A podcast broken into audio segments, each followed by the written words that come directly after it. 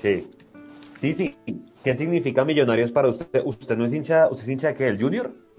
No, yo ahorita no tengo preferencia por nadie, pero sí tengo, sí tengo amor propio por Millonarios.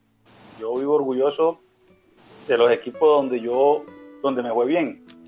Yo tengo gratos recuerdos de lo que fue Cali, tengo gratos recuerdos de lo que fue Tolima, eh, también tengo gratos recuerdos de Junior porque obviamente fue mi infancia, pero lo que yo viví con Millonarios, Millonarios se robó mi corazón. Yo quería, yo quería tener muchos años con Millonarios, quería y aspiro algún día, porque de igual manera la vida no se ha acabado, ahora simplemente estoy pasando otra etapa de mi vida y espero, espero tener la oportunidad como entrenador, porque creo que tengo capacidades para poder eh, buscar lo que yo estoy buscando, que es ser campeón eh, inmediatamente con, con, mi estilo o con mi, o con mi metodología de trabajo.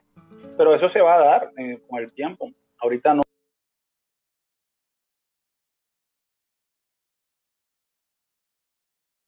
Eh, muy buenas noches para, para, todos, buenas noches para toda la gente que nos sigue en YouTube, para la gente que está conectada por Twitter y la gente que está conectada por Facebook. A todos muchísimas gracias, un gran abrazo.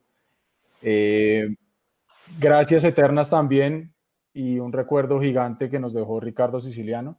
Nosotros tuvimos la, la fortuna, la bendición, si se quiere también, de poder tenerlo hace muy pocas semanas acá en, en Un Mundo Millos Live. Y hoy que estaría cumpliendo 44 años, hoy es la fecha de su cumpleaños, pues nosotros lógicamente no íbamos a dejar pasar esto inadvertido y quisimos contactar a personas muy importantes en la historia de Millonarios que compartieron con Ricardo Siciliano en la cancha, en el camerino, para que hoy nos acompañen y, nos ayuden a homenajearlo y, y, recordemos al gran Ricardo Siciliano. Hoy nos acompaña el profe Mario Banemerac, eh, Lucho El Morumbí Zapata, Jonathan Estrada está con nosotros también y estamos esperando que llegue un jugador más. Así que bueno, eh, Mechu, empiezo con usted dándole las buenas noches antes de dar paso a nuestros invitados. ¿Cómo está? Buenas noches, Edu. Buenas noches a nuestros invitados. Buenas noches a todos. Bienvenidos. Gracias por estar en este especial, en este homenaje que quisimos hacerle a Sisi. Eh, de antemano, darle las gracias a los invitados que están con nosotros por, por su tiempo y por, por ayudarnos a, hacer este homenaje realidad y a todos ustedes los que están ahí conectados para, para entre todos hacerle este homenaje a Cicinho. Bueno, empiezo con usted, Pro, las buenas noches y como siempre muy agradecidos con su, con su cortesía de, acompañarnos en Mundomillos. Usted estuvo en los primeros Mundomillos en octubre, conversamos nosotros y, y pusimos el nombre de Mario, de Mario Banemeraki de y de Gamero en la misma conversación y luego se terminó dando todo lo que ya sabemos. Eh, profe, eh, buenas noches. Y si le pregunto yo a usted, ¿cuál es ese primer recuerdo que se le viene a la mente cuando le menciona el nombre de Ricardo Siciliano? Profe, buenas noches. Hola Eduardo, buenas noches. Un saludo para todos, para Lucho, para, para Jonathan, para Morumbí. Te, doy, te soy sincero, cuando me sacó tres palos. el día que le hizo tres goles al América. Ajá. Al América que íbamos perdiendo como a los 30 segundos, perdíamos 1 a 0 y después ganamos 3 a 1, que hizo los tres goles de Ricardo. Y me acuerdo que yo había prometido un millón por gol. Y, y apenas llegó al vestuario, Ricardo Sí. me hizo con la, Sí, sí. con la mano, ¿Qué me hizo ¿no? Millonarios para Como usted? diciendo ¿Usted no es los hincha, tres usted es hincha palitos. que el Junior? Y bueno, No, yo ahorita no tengo yo se preferencia lo por di nadie, al otro día y pero él sí tuvo un tengo, gesto muy sí bueno que siempre me voy a acordar. Y él repartió la plata orgulloso eh, de los equipos más del yo, 50% donde me al utilero, al masajista. Me acuerdo que lo llamó y lo que delante fue de todos los muchachos le, lo le dio una plata, ¿no? Eh, Y bueno, me acuerdo de eso porque fueron anécdotas chéveres, ¿no? Pero no, lo que más me recuerdo Ricardo, la imagen que se me viene a la cabeza es. Yo con San Pablo acá, en- yo acá en el Campín. Los dos goles que le hizo. Eso es lo que más se me viene a la cabeza. Eh, digamos, eso es lo que uno recuerda en este momento tan, tan maluco que, que, que nunca esperábamos que pasara esto, porque la verdad que cuando lo internaron pensábamos que salía, que, que no pasaba nada, pero nunca pensamos una noticia así, una tristeza tan grande y, y un vacío que se siente porque uno no lo puede creer todavía, no lo puede creer que se haya ido. Y bueno, ese es el recuerdo que yo tengo porque fue una sudamericana muy hermosa que hicieron los muchachos y, y Ricardo sobresalió mucho con su gol, hizo seis, fue el goleador y tuvo una, un torneo brillante, brillante, así que esa es la tristeza, ¿no? La tristeza de no tenerlo, pero también al mismo tiempo la alegría. Me acuerdo también cuando jugamos el primer partido en Medellín, que yo bajé a las seis de la mañana y a las ocho y media bajó él y, y se iba a sentar en otra mesa y yo le dije, ¿por qué te sentás allá? Sentate conmigo acá y se sentó y empezó y yo le pregunté qué pasa, me dijo, no, profe, estamos mal de la cabeza. Y bueno, yo le dije, tienen que liberarse, déjame, déjame que me den a mí con un fierro, ustedes jueguen, jueguen que yo me hago cargo de todo, lo que sí te pido que acá no hay plata, no hay, no hay nada, acá lo que hay es orgullo y si gana este partido, toda la vida te van a recordar la gente. Y, fue así, ¿no? No solamente a él, sino a todo ese grupo que, que ganó ese primer partido y ahí empezó a levantar el equipo, ¿no? Morumbí, la misma pregunta. ¿Qué se le viene a la cabeza cuando le mencionamos a, Ricardo Siciliano? Su primer recuerdo con él. Bueno, buenas noches. Primero, buenas noches para todos, para profe Mario, Jonathan, todos ustedes y todos los que nos, los que nos están viendo y escuchando este, en este momento. Bueno, primero, muy triste, ¿no? Porque yo compartía con Sisi muchas veces fuera de la cancha. Eh, después de los entrenamientos a veces una temporada que no estaban las esposas nuestras y salíamos por ahí a centros comerciales a caminar, entonces nos la pasábamos toda la tarde por ahí molestando, ¿no? Eh, son gratos recuerdos. Lo que más recuerdo de Sisi es que con él nunca estaba triste uno, con él uno siempre estaba riendo. Siempre era un chiste para todo, entonces son cosas que no se olvidan. Eso, como dice el profe Mario, eso es nosotros que tuvimos la oportunidad de compartir con él es algo impresionante, algo que uno siente ahí en el corazón todavía como que le pulsa y uno no lo puede creer. Yo pienso que a todos nos pasa lo mismo y es que todos los días en un momento pensamos en ese nombre, Ricardo Siciliano, y cada vez que uno ve una imagen por ahí en Instagram o donde sea es un dolor tremendo, entonces no me imagino cómo puede estar la familia también. Así es, Jonathan, buenas noches, mi hermano, gracias por acompañarnos también y, y bueno, lo primero, lo primero es eso, ¿qué, ¿qué se le viene a la cabeza de, esa dupla que usted hizo con Ricardo. Bueno, buenas noches eh, para, ustedes, para el profe, para Zapa, todas las personas que nos están acompañando. Eh, no, sin duda su alegría, su alegría, eh, obviamente su fútbol, su magia. creo que nos regaló demasiados momentos, años de, de fútbol lírico, de, de buenos pases, de goles. Mm, pero creo que sin duda su, su alegría en los entrenamientos, eh, en, los, en los camerinos, eh, y, y, obviamente, pues digamos, la imagen de, de esa suramericana eh, siempre va a estar en, en, la memoria, en el corazón, en, creo que no, no solo mía, sino de todos los hinchas, todos los compañeros y todas las personas que, que pudimos vivir este momento tan, tan especial. Eh, como decía el profe ahora, pues digamos ese partido con, con Sao Paulo en, en, Bogotá, eh, recuerdo también con América de México, que creo que fue el que me hice la pared con él para el, para el gol del, creo que fue el 2-2.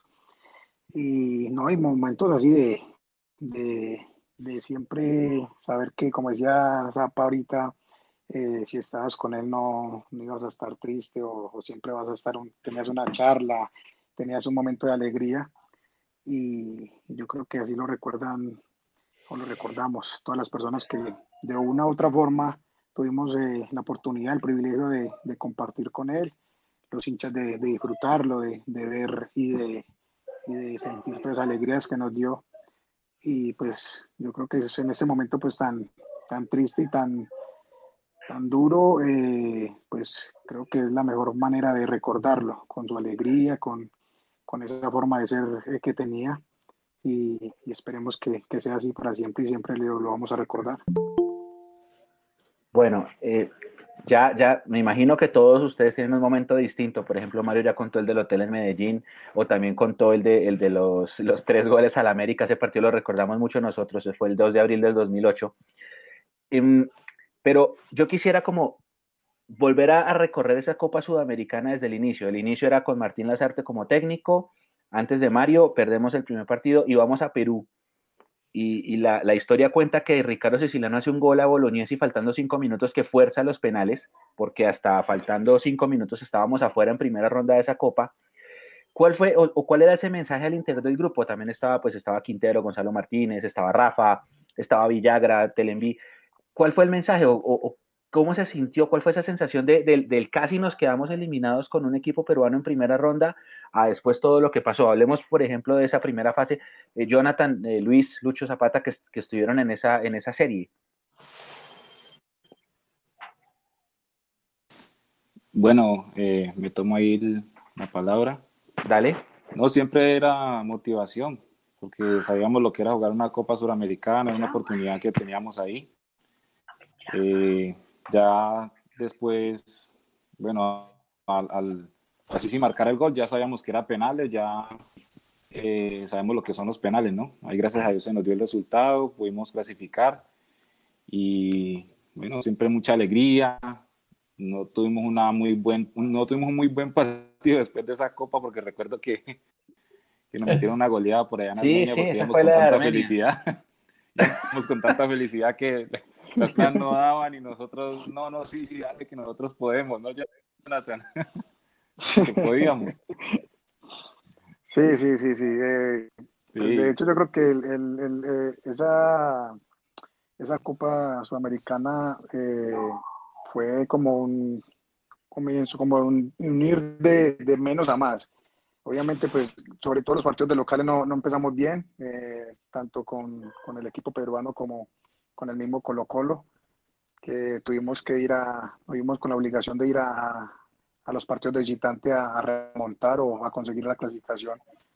Pero, pero como decía Zapa, siempre dejó esa alegría, esa, eh, creo que había un muy buen grupo, había un muy buen grupo, eh, eh, jugadores de mucha experiencia, jugadores jóvenes, y sin duda, sin duda yo creo que todo da un giro en el momento de, en el cual llega el profe y, le hace, digamos, ese envío anímico, eh, digamos, esa sacudida que necesitaba el grupo en ese momento, porque no veníamos de resultados, digamos, eh, o de partidos muy buenos, pero sin duda después de ese partido eh, empezamos a, sumar, empezamos a, subir el, nivel, el juego como tal, y pues la muestra está en, en ese partido en Medellín, acá en Medellín, que yo creo que nadie da un peso por nosotros, por, digamos, por la situación en la que se venía y, sacamos un resultado, creo que inolvidable, un resultado increíble que nos da, nos da empujón para seguir hacia adelante. Profe, aprovechando que Jonathan ya tocó el, el expediente del partido contra Nacional. Señor, señor.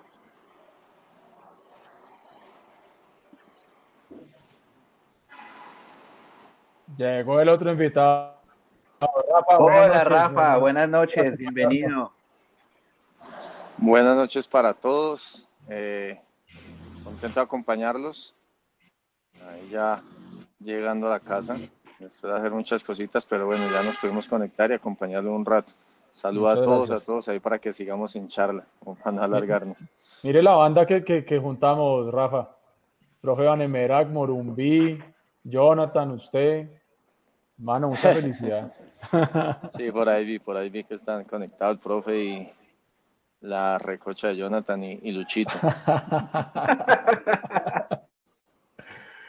Sígame, Profe, no, estábamos hablando del partido de Medellín porque acá hicimos unos especiales con varios jugadores, entre ellos estuvo Ricardo, también estuvo Rafa, y cuando les preguntábamos que cuál era el secreto, el secreto fue que Mario supo darle un cambio motivacional al equipo en el sentido de que, de que usted dijo, yo me aguanto los palos, ustedes jueguen tranquilos, relajen la cabeza, que yo me encargo de eso, yo soporto todo, que me puteen a mí, que ustedes no los toquen. Pero tuvo que haber algo más aparte de eso para, para sembrar esa magia que llevó al equipo hasta una semifinal que, no ganamos en México por el pito, pero que nos dio una campaña maravillosa que nos puso a soñar a todos, ¿no, profe? Sí, lo que pasa que yo ya yo lo venía viendo al equipo, yo ya sabía cómo jugaban todos, ¿no? Yo sabía que iba a ir a Nacional y, y, al margen de la motivación, de lo que yo le hablé a los jugadores, lo que significaba jugar ese partido, también había que pararse bien en la cancha, no podíamos salir a lo loco porque eh, ellos se prepararon para ganarla el torneo y nosotros para competir y no más. Pensaron que lo sacan en la primera fase.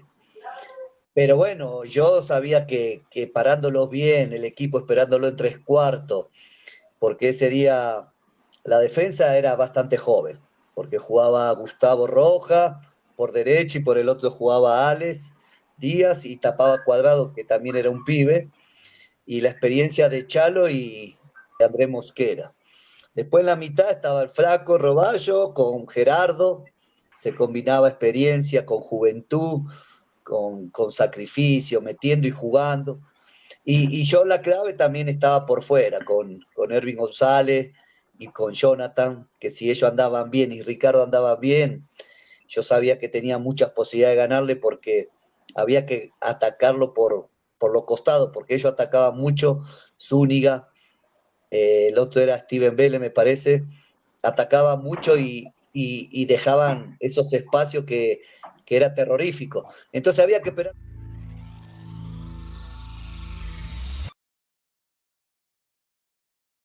Puso muy bien anímicamente, los vi muy metidos, muy enchufados, muy concentrados.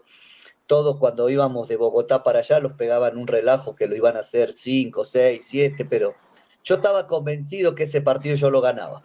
Yo lo ganaba porque había juventud, había experiencia, tenía la experiencia atrás de Chalo y Andrés, Gerardo, Sisi, Villagra, después el talento de Jonathan, de Erwin, la dinámica, la agresividad, el ida y vuelta del flaco Roballo. Digamos, yo sabía quién eran mis jugadores. Y bueno, también lo llenamos de confianza y lo que dijo recién Lucho y lo que dijo Jonathan, y el flaco, era un, eh, ellos eran un grupo alegre, era un grupo bien, era jodido dirigirlo, porque vamos a ser sinceros, eran jodidos, los hijos de puta eran jodidos. Pero bueno, yo, yo quería que ellos estén bien, yo quería que ellos estén bien y que yo, yo peleé mucho por ellos y que ellos estén contentos. A mí me importaba mucho por la familia de ellos, que saquen adelante a sus papás, su mamá, sus hermanos, sus esposas que, piensen en, hacer historia. Y bueno, el equipo jugaba bien a la pelota, porque vos en, tres días vos no sos Mandrake. Ellos el talento lo tenían, estaban mal de la cabeza. Cuando a todos los pasa que cuando agarra una racha se te viene la noche, como dijo Luis. Eh, Jonathan, habíamos ganado en Coronel por penales y perdimos con Quindío y después los ganó Pasto acá y jugábamos el miércoles en Medellín.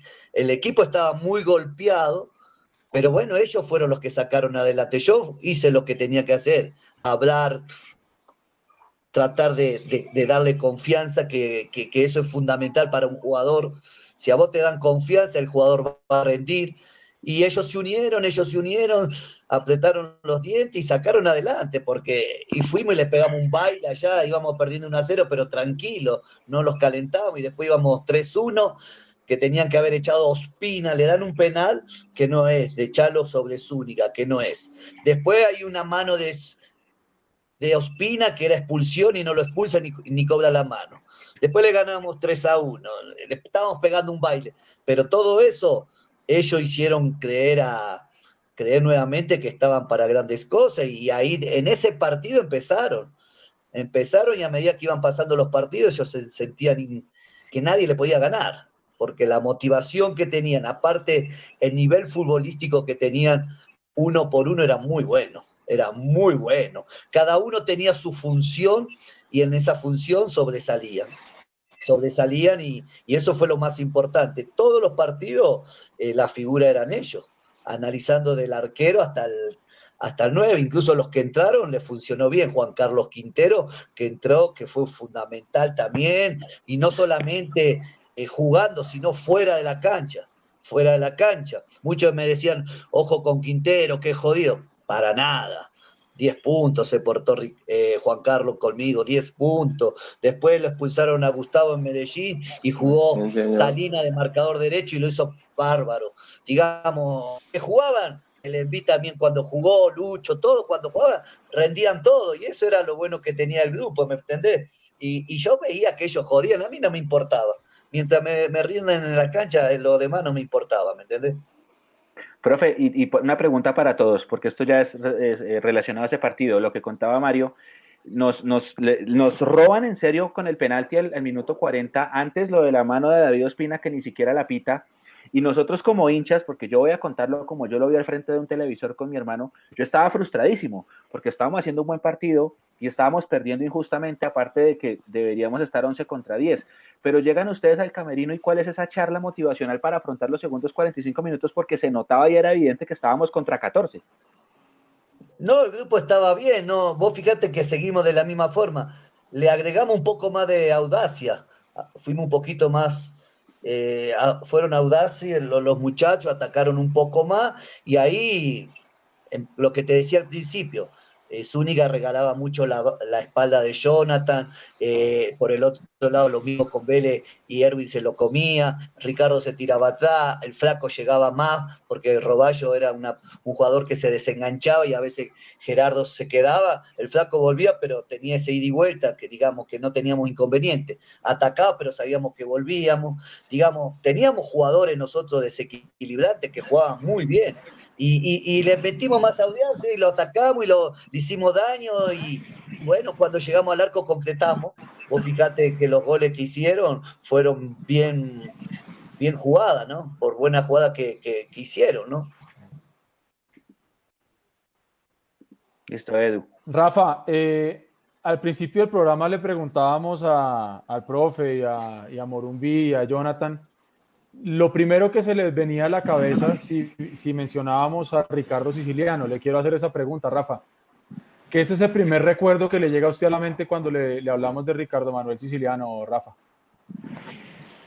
Eh, amigo, amigo y crack en la cancha y fuera de la cancha, porque pues lo tuve compañero, pero también fuera de la cancha compartimos momentos eh, Jonathan en esa época andaba conmigo para arriba y para abajo y se dio cuenta, compartimos con, con Sisi muchos, muchos momentos, buenos, malos momentos, de alegrías, de situaciones eh, no tan alegres, pero era, era tener una persona que ante su edad demostraba como esa nobleza con nosotros, que éramos jóvenes en ese momento nosotros que éramos pelados, teníamos en él esa, esa experiencia, pero una experiencia con nobleza que cuando estábamos afuera, sea en un almuerzo, sea, no sé, compartiendo algo, él siempre con nosotros era muy alegre, muy noble, nos daba consejos, reía con nosotros. Entonces esa amistad y ese crack como persona y como jugador es lo que me queda de él y, y lo que me llevo de recuerdo de, una gran persona que conocí por medio de este deporte y porque eh, Dios nos lo regaló como compañero. Gracias, Rafa. Bueno, tenemos un montón de gente conectada por todas nuestras redes, por YouTube, por Facebook, por Twitter, las redes sociales de Mundomillos. Nos están mandando una cantidad de mensajes que vamos a hacer todo lo posible por leerlos a todos, pero hay un mensaje que nos ha llegado que es supremamente especial. Nico, porfa, pongámoslo en, en, pantalla, yo lo voy a ir leyendo, porque creo que eh, esto es lo que realmente estábamos buscando y era poder llegar a las personas eh, que más quieren a Ricardo Siciliano, y estoy hablando puntualmente de su familia. Eh, Emily Siciliano nos acaba de escribir por Facebook, está conectada a este programa de Mundomillos y nos dice buenas noches, gracias por este homenaje definitivamente nos quedan los mejores recuerdos con el Club Deportivo Los Millonarios. Su familia desde Barranquilla les manda un saludo. Emily, el saludo es nuestro hacia usted, hacia toda su familia. Les enviamos un, saludo y un abrazo gigante, gigante, gigante, gigante. Más grande que la historia de este millonario. Les mandamos un abrazo muy grande porque realmente estamos sintiendo todos muchísimo la partida de Ricardo y nos alegra mucho en el fondo que este homenaje que estamos haciendo con estos personajes tan importantes que compartieron con Ricardo, pues pueda llegar hasta Barranquilla y de alguna u otra manera los acompañe a ustedes en este momento tan difícil. Así que Emily, de verdad, muchas gracias por estar conectada con Mundomillos y les mandamos un abrazo gigante, gigante. No sé, Mecho, si usted le quiere enviar un, saludo también. O sea, nos fue, Mecho. Bueno, eh, profe, aprovechemos que, estamos, que sabemos que nos está viendo la familia de, Ricardo. De pronto un, un saludito, un, un, mensaje para la familia de Ricardo. Bueno, para, para la familia de Ricardo, eh, mandarle un abrazo muy, muy fuerte. Sabemos que es muy difícil lo que se está viviendo en este, en este momento.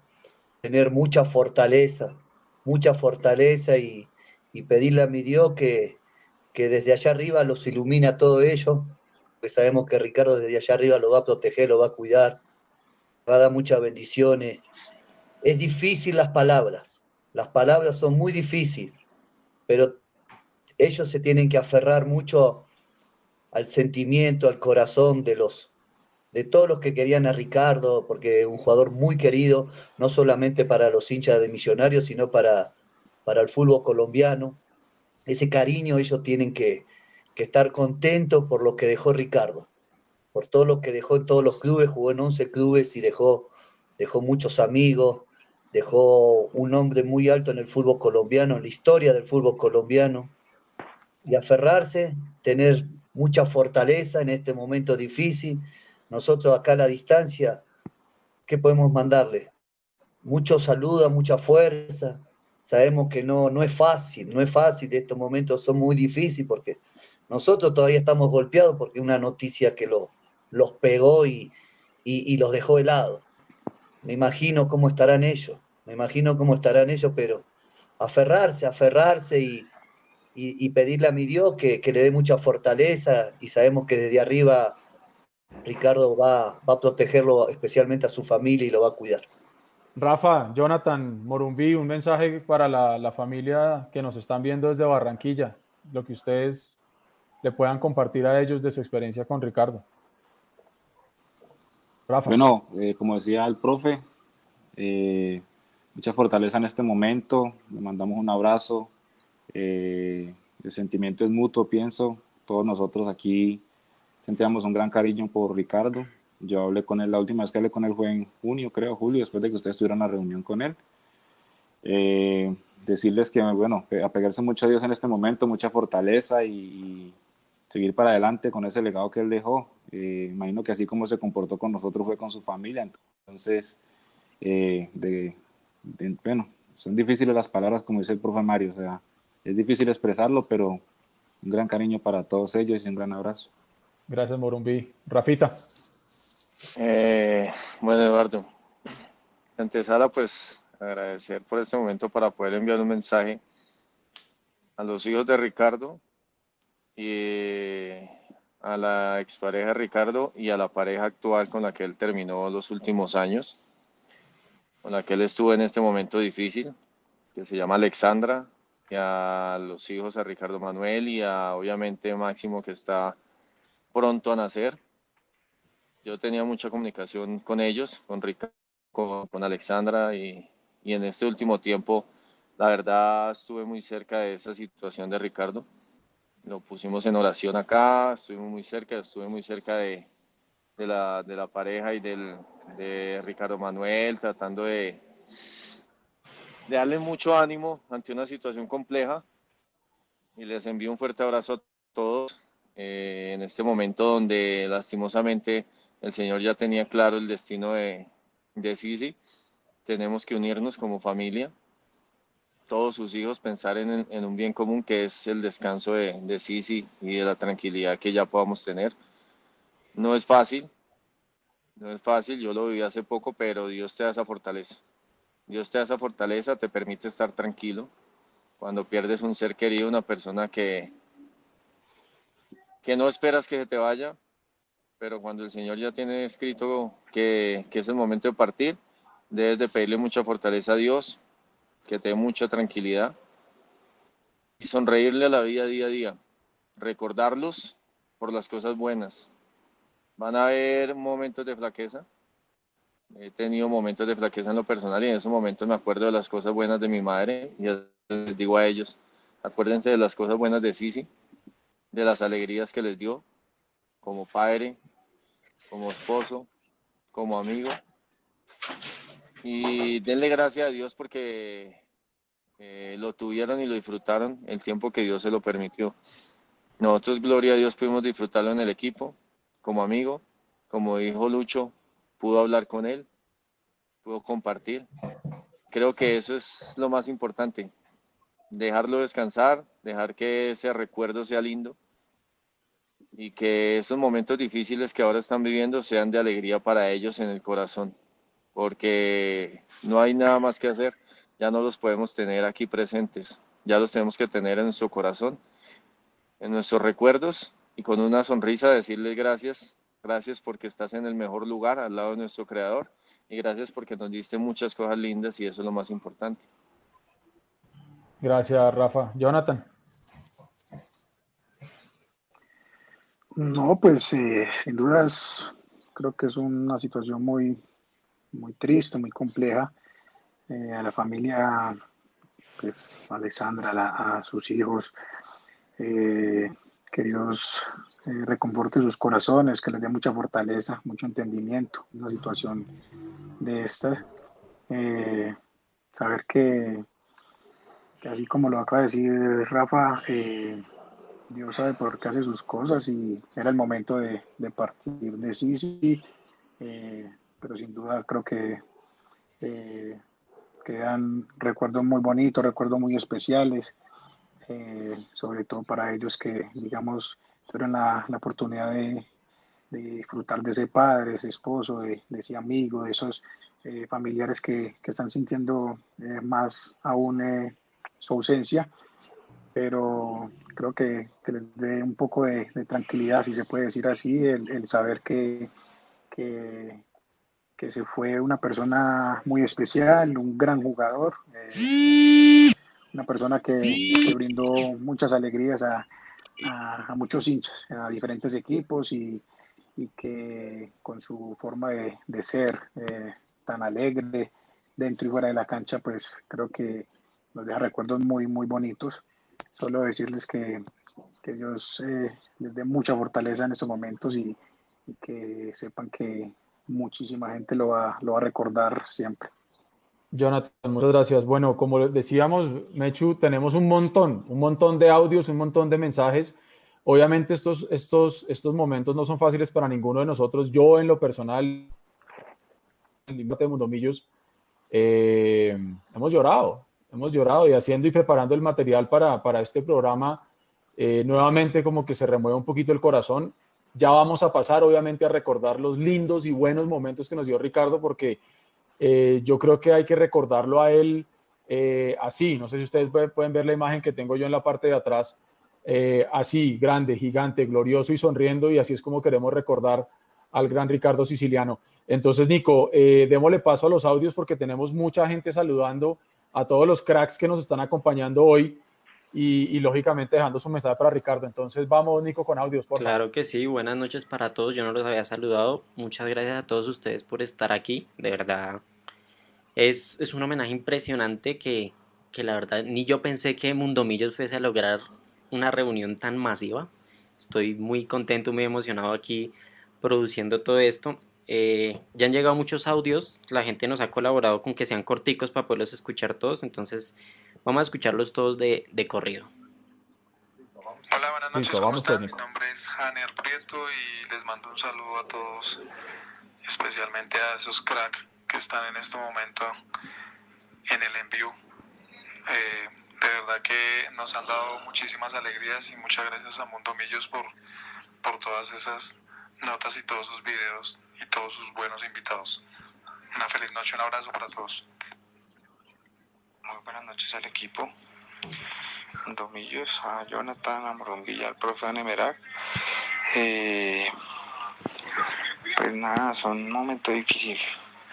Difícil por lo que representó Ricardo Siciliano en nuestra institución, esa gran suramericana que se hizo y no por eso solamente, sino por todo lo que él hizo por Millonarios.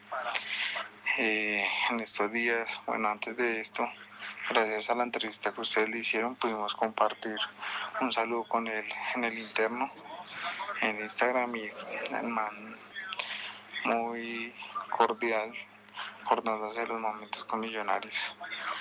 Estaba mostrando la camiseta del 2007 que aún la conservo y le mostraba y le decía que esa camiseta es de las más bonitas que tenemos que recuerdo que nos quedó.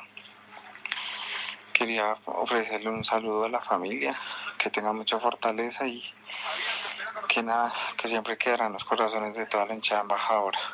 Que aguante siciliano. Más que un jugador, un campeón. A veces quisiera volver a esas épocas cuando era chinche para volver a gritar gol junto con mi abuelo cada vez que jugaba Millonarios. Muchas gracias Ricardo Siciliano por todas las alegrías que nos has brindado esta hinchada. Desde aquí de Cali, un saludo. Hola, me llamo Tomás y tengo 10 años y le mando saludos a Roballo que es y era mi jugador favorito de la historia de Millonarios. Listo, esa por parte de audios.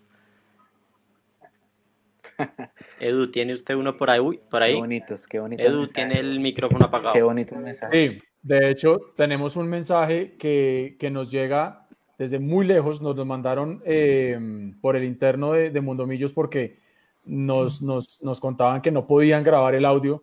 Ya les voy a contar por qué. A ver, dice acá. Eh, hola, soy de Bogotá, pero vivo desde hace cuatro años en Braunschweig, Alemania. Sigo a Millonarios siempre y lo veo cuando puedo. Con un hijo es más jodido trasnochar, nos dice aquí. Solo quería escribir para decir que yo en la época de Sisi iba al estadio siempre. Yo viví en Norte, el hat-trick al América de la Estrella 13, que nos comenzaron ganando a los 40 segundos. Siciliano se echó el equipo al hombro y los vacunó. Viví en Oriental el penal del DIM, cuando nos expulsaron de manera ilógica al arquero luego de dos amarillas.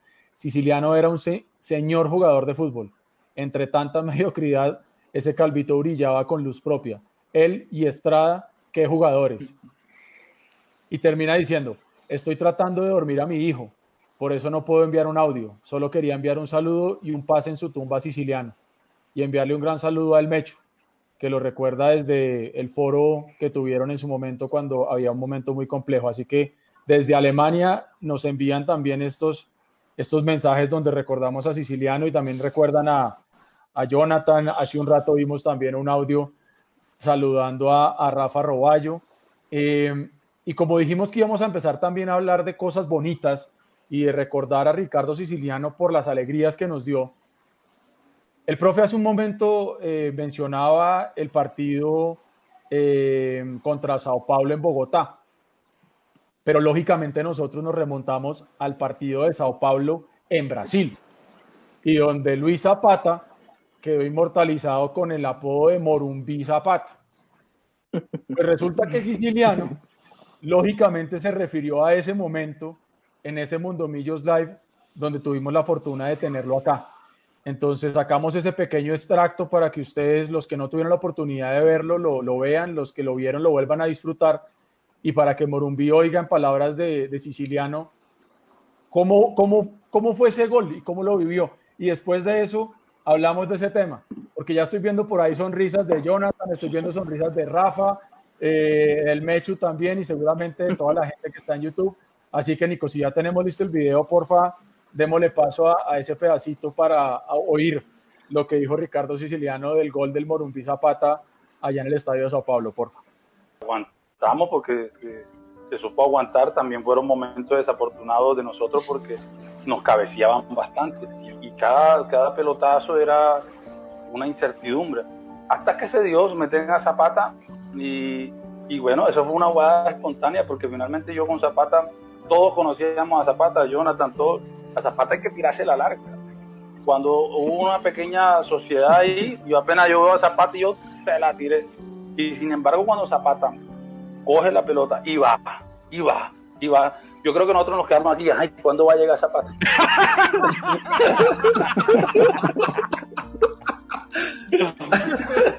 iba, iba, y nosotros desde atrás, seguro, ¿cuándo va a llegar Zapata? Cuando, increíblemente, porque nosotros sabemos de las condiciones de Zapata, que es rápido, pero su característica no es tan técnica. Y mete esa acomodación así como tan brillante. Cuando inflamos esa malla, nosotros duramos dos minutos para llegar a la celebración de Zapata. Imagínate. de, la mitad, de la mitad de la cancha para allá. No, eso fue bacano. Lucho, Cuéntenos a ver usted cómo vivió ese momento, porque yo recuerdo eso y a mí se me pone la piel de gallina otra vez. No, pues eso es algo inolvidable, algo que siempre me va a perseguir, pienso yo, toda la vida. Eh, como dice sí, sí, bueno, primero para empezar, el profe Mario me puede mentir. no era una, mi función no era esa en ese momento, en ese partido. Decí, decí lo que te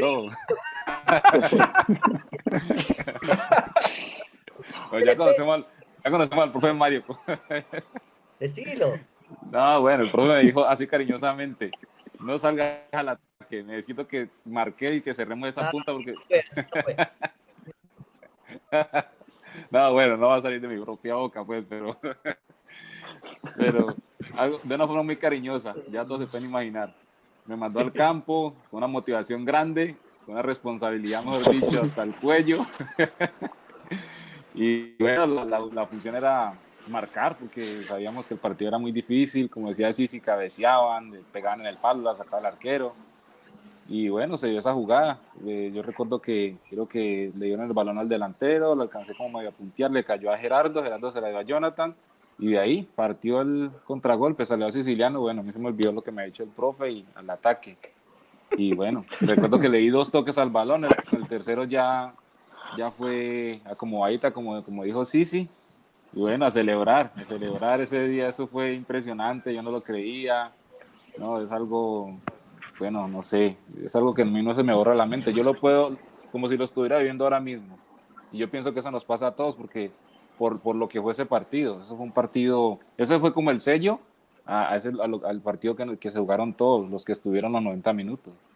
Fue un partido difícil, un balón que la cancha, una cancha que el balón nunca sale, grandísima, como la cancha de los supercampeones. Y bueno, ahí, ahí nos salió ese resultado bonito, gracias a Dios. Jonathan, hermano, usted tiene una sonrisa de oreja a oreja. Cuente pues. No, no, es que es, muy gracioso, pero yo me imagino, o sea, o sea eh, Lucho iba contando y yo me iba imaginando la escena.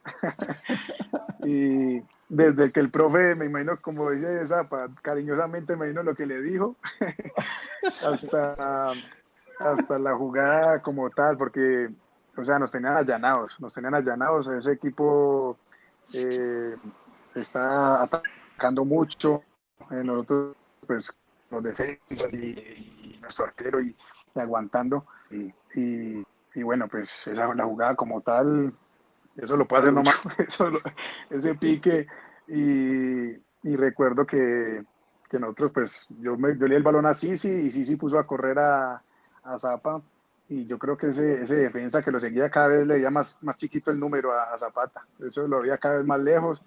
Y, y bueno, y la definición fue de, de goleador, de nueve. y, y, como decía, como decía Sisi ahí en, en, el audio, pues en el video, eh, nosotros nos demoramos un rato para llegar hasta allá, hasta donde estaba Zapata celebrando. Pero la alegría sí fue inmensa. Fue inmensa porque fue, eh, como lo acaba de decir Lucho, eh, como el, el, terminar bien, un, digamos, un partido de mucho aguante, pero que sabemos que en cualquier jugada de pronto se podía eh, para nuestro lado. Y pues gracias a esa jugada tan, tan buena y ese pique que, que pegó tan berraco, eh, nos conseguimos ese triunfo tan importante allá. Rafa. Creo que ellos han resumido ya todo, ¿no? Pero sí, eh, lo importante es que quiero escuchar qué fue lo que le dijo el profe Mario, de boca del profe Mario, obviamente. el profe se acuerda de todo, no puede repetir. de todo. Pero el profe Mario sí puede decirlo de boca de él, cómo fue el, el mensaje antes de entrar a la cancha. ¿Esto? Porque ya en la cancha obviamente nos salvamos mucho, pero eh, todos ya resumieron lo que fue la jugada, lo que fue el momento del partido y la celebración. Pero es mejor que escuchemos al profe Mario cómo fue que... Esto es YouTube, aquí se puede decir lo que sea. A ver, profe, diga pues. No, como, como decía Ricardo en el audio, ellos lo estaban peloteando, tiene toda la razón lo estaban tirando centro, ya Alex Díaz estaba reventado tanto saltar, y eso que Alex Díaz cabeceaba muy bien, saltaba bien, estaba reventado. Y yo le decía a Borne, Borne, yo está reventado, lo sacamos. Y Borne me decía, y está cansado. Bueno, decime sí o no, decime para tomar decisiones. Entonces me dijo, sí, sí, entonces bueno, saquémoslo, saquémoslo. Entonces lo llamamos a Lucho, era minuto 81. Y yo le digo, Lucho, vení para acá, escúchame bien lo que te voy a decir, hijo de puta, escúchame bien. Si va a pasar la cancha, te reviento, entra allá y te reviento. Claro, porque lo estaban bombardeando por arriba. Era terrible, lo estaban Dije, donde pasé la mitad de la cancha te reviento. Cuando lo veo que va por allá, yo me agarraba, no, no quería. Claro, pero cuando se la pone Ricardo, porque no se la puso para tirar el centro, se la puso para definir con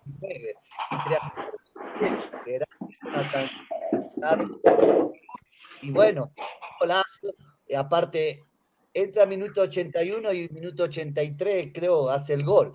Y bueno, me acuerdo que él quería agarrar la pelota y ponérsela como hacen los jugadores cuando están embarazadas no se la quería, lo de, San Pablo no se la quería dar, pero los muchachos lo llevaron todo al córner y ahí, y ahí lo perdió. Yo, yo, con el empate era feliz, porque yo sabía que Bogotá lo comía. ¿Te imaginas con ese 1 a 0?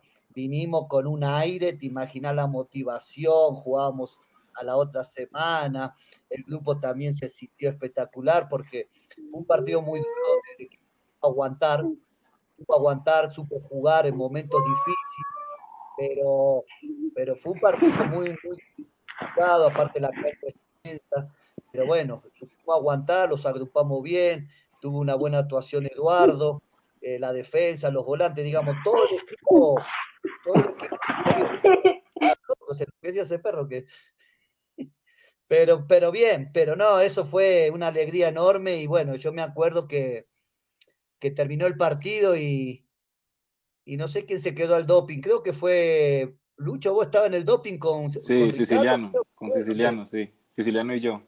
Sí, y me acuerdo que Lucho terminó el partido y bueno, yo salía de último y venía Lucho, me acuerdo también las palabras de agradecimiento. Me, mira lo que me dijo. Profe, quería agradecerle por, por haberme puesto. Y yo le dije, ¿qué, qué, me vas a agradecer? Yo te tengo que agradecer que lo salvaste a todos. Mirá el gol que hiciste. Mirá, mirá el gol que hiciste, claro. En ese momento uno no se da cuenta de la importancia que tiene. Y vos fíjate que han pasado, han pasado 13 años y, todavía la gente recuerda y, se va, y va a recordar toda la vida. Y bueno, y, ese, y, el apodo de, que le pusieron a Lucho, ya eso, eso no se los quita a nadie. Es una persona reconocida todo lado que va, se van a recordar del, gol que hizo allá en San Pablo y, en el estadio Morumbí, un estadio histórico. Entonces, son cosas que quedan, que quedan y que no se borran nunca. Por eso yo decía, lo que es jugar en Millonario y, el flaco Roballo lo puede, lo puede decir que fue campeón.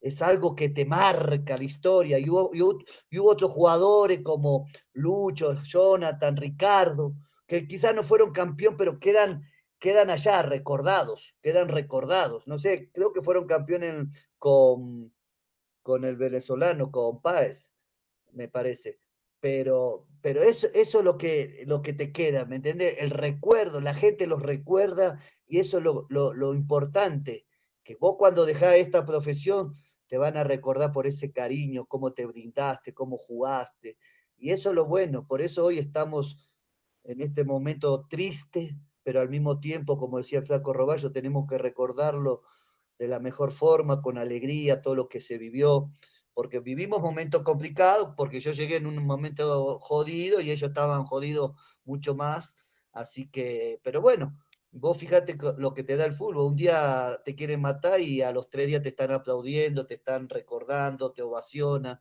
y eso fue lo bueno que hizo, este grupo, ¿no? Volvió a poner a Millonario donde realmente tiene que estar, en los primeros planos. De acuerdo. Eh, Mechu. Hay un, hay un saludo por ahí bien, bien importante también. Aguantamos porque eh, se supo aguantar. También fueron momentos desafortunados de nosotros porque nos cabeceaban bastante. Y bueno, cada, sí. cada pelotazo era un problema de retorno con Mechu. Bueno, eh, hace un momento mencionábamos que gracias a esta eh, multitransmisión que estamos haciendo de Mundomillos a través de nuestras redes sociales, estamos llegando a todos los rincones del planeta. Ya tenemos eh, saludos de gente de Alemania, gente de Zipaquirá, gente de Cali, gente de Medellín. La gente más importante en este momento que nos está acompañando es la gente de Barranquilla, puntualmente la familia Ricardo Siciliano. Nos escribió por Facebook Emily Siciliano eh, y nos acaba también de llegar un, un, mensaje que no sé, Nico, si ya lo tenemos en pantalla, sí, de, de Ricardo Siciliano Padre. Lo voy a leer para la gente que nos está oyendo. Nos dice en Facebook, es reconfortante saber que en estos momentos tan difíciles para nosotros, ustedes le hagan este homenaje a nuestro hijo. Gracias por el cariño de todos ustedes. Don Ricardo, gracias a usted. Y desde Bogotá le mandamos un abrazo muy, muy grande y muy solidario de parte de toda la hinchada de Millonarios, del equipo de Mundomillos, pero especialmente de todos los, los cracks que nos están acompañando esta noche. Un abrazo muy grande y, y yo creo que gente como Ricardo Siciliano eh, no podía dejar pasar eh, un momento como la hinchada de Millonarios para reconocerle a su hijo y a su familia lo que nos dieron. Así que realmente agradecidos con ustedes por estar conectados con nosotros y don Ricardo, desde acá un abrazo muy, muy grande. Eh, Mechu, no sé si ya tiene retorno. Lo comió el perro. Yo creo, sí, el perro se lo comió por ahí. Pero, pero bueno, eh, Ricardo, en, en, la conversación que tuvo con nosotros en el, en el Mundo Millos Live que, que, nos acompañó, obviamente hablamos de todo y hablamos también de los momentos importantes con la hinchada. Nico, para que vayamos preparando ese, ese pedacito de video y podamos conversar con todos. Antes de que pongamos el video, yo les quiero preguntar a, a, a Rafa, a Jonathan, a Lucho, ¿Qué, ¿Qué, significa hoy en día para ustedes la hinchada de millonarios y el amor que esa hinchada tiene para con ustedes? Empecemos con usted, Jonathan, porfa. No, eh, se quedó corto en palabras, la verdad, porque eh, las, digamos, cada experiencia, cada situación, cada anécdota que, que pasó o que pasa, porque eh, creo que hasta el día de hoy eh, unos mensajes de, de, admiración, de reconocimiento, eh, incluso pues acá en Medellín, imagínate en Medellín y, y que uno eh, se encuentra hinchas de millonarios y hablar pues digamos en los momentos que, que, estuve en Bogotá, te paran en la calle, eh, o sea, infinidad, infinidad de cosas que, que te llenan de, de orgullo, de, de, de, esa satisfacción, de saber que, que la gente reconoce y, y, valora tu trabajo, tu esfuerzo. Y más, digamos que en el caso mío, que digamos que siempre eh, para mí es un secreto, digamos, la, digamos, la rivalidad, si se puede decir así, eh, entre paisas y, y, y rojos, y más en el fútbol, sabes que se manejan a veces muchas situaciones y era de pronto uno de los miedos míos, por decirlo así, al llegar la primera vez que llegué a, Millos, pero, pero luego eh, me di cuenta de, de grandeza, de, de, de, la hinchada eh, y, de, y, de, ese amor que tienen por, por este equipo. Y, y, todo eso lo envuelve a uno, todo eso lo envuelve a uno y, te dejas llevar y, y es una, creo que una experiencia eh, única, inolvidable. Eh, como te digo, hasta el día de hoy recibo mensajes, eh, le envían fotos viejas de esas cuando entrenamos en la finca. Eh, o sea, eh, es sin duda recordar siempre y ni hablar de los partidos. Eh, por ejemplo, a veces le ocurre uno como la, la, nostalgia o las ganas de ver y me siento a ver los partidos de, de americano, los partidos así, digamos, importantes y, y ver ese estadio azul lleno, ver eh, las alegrías, o sea, es algo que, que, se queda uno corto en palabras para, para, para saber lo que significa la gente de millonario, la hinchada, y no es para menos por, por la grandeza del equipo. Rafa, bueno, yo creo que esta pregunta la hemos hecho ya varias veces, hemos hablado varias veces con usted lo que significa la hinchada de millonarios para usted, pero pues digamos que ese es un tema que nunca, nunca se va a poder olvidar, porque nosotros si estamos haciendo un trabajo acá en Mondomillos es, eh, y alguien lo decía en el chat de YouTube hoy, prohibido olvidar. prohibido olvidar a todas esas personas que pasaron por la institución y nos dieron tantas alegrías. Y, hay gente que los está saludando a todos, no, alcanzamos a leer todos los mensajes que están mandando en el chat de YouTube, pero sí les puedo resumir es que el agradecimiento de toda la gente con ustedes puntualmente que están invitados acá es, es enorme. Entonces, eh, Rafa, de pronto un, saludo a toda esa gente que, que, que, lo está, que lo está viendo hoy, que lo recuerda con tanto cariño, Rafa. Eh, Daniel, eh, perdón, es que me confundo con Aviv. verdad, verdad, sí, sí, sí. La verdad, yo creo que aquí el profe Mario, que es un referente para nosotros, lo que él vivió en Millonarios eh, y que hoy día él sigue siendo un referente para la afición embajadora.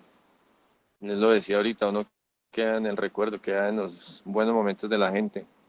Nosotros lo pudimos vivir ya, lo que fue Lucho, Jonathan y mi persona más adelante, pero ahí se muestra uno lo que, lo que es hacer algo importante en una institución o eh, tratar de ser tan responsable y profesional con su carrera, ¿no?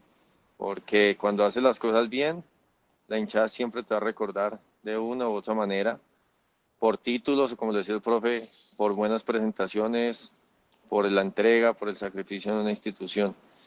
Y ante eso, pues queda uno que agradecerle, no le queda uno más sino darle agradecimiento a toda esta afición que siempre ha estado presente, como le decía Jonathan, con fotos de antaño, porque eso es lo que uno recibe de los hinchas. La gente te, te envía imágenes de del 2007, al profe le enviarán obviamente el 87, el 88, el 89.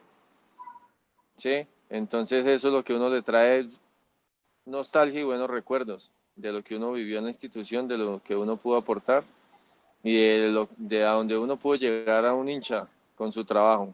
Y eso es gracias a toda la gente, darle las gracias por eso, porque lo mantienen a uno ahí vivo en la institución, lo mantienen a uno activo con, con lo que es Millonarios y, y, para uno es importante poder tener ese, esa buena imagen por parte de, de, los hinchas. Entonces, para todos ellos, muchísimas gracias y ahora a la distancia uno tratar de, de eso, de seguir como hincha, aportarle al equipo con mucha buena energía y de que siempre la institución sea la que esté en los primeros lugares, como dice el profe Mario. Morumbi. Bueno, eh, la verdad, bueno, yo que tuve la oportunidad por ahí estar con un exjugador de fútbol colombiano que me decía que él había marcado un gol muy importante con la selección Colombia, que hasta la había llevado a un mundial y que como, eso no lo recordan, y como un golcito y todavía seguía dando dolor, porque decían como que están celebrando tantos años, como que están celebrando siete, ocho años de ese gol. Un golcito y todo el mundo se enloquece. Yo dije, es que esa es la diferencia de haber jugado a Millonarios, le decía yo. Eso es algo que uno no, los que, los que jugamos ahí, los que tuvimos la oportunidad de estar ahí, sabemos lo que representa Millonarios. A cualquier lugar del mundo donde usted vaya a jugar un partido con Millonarios, va a tener hasta caravana desde el aeropuerto hasta el hotel.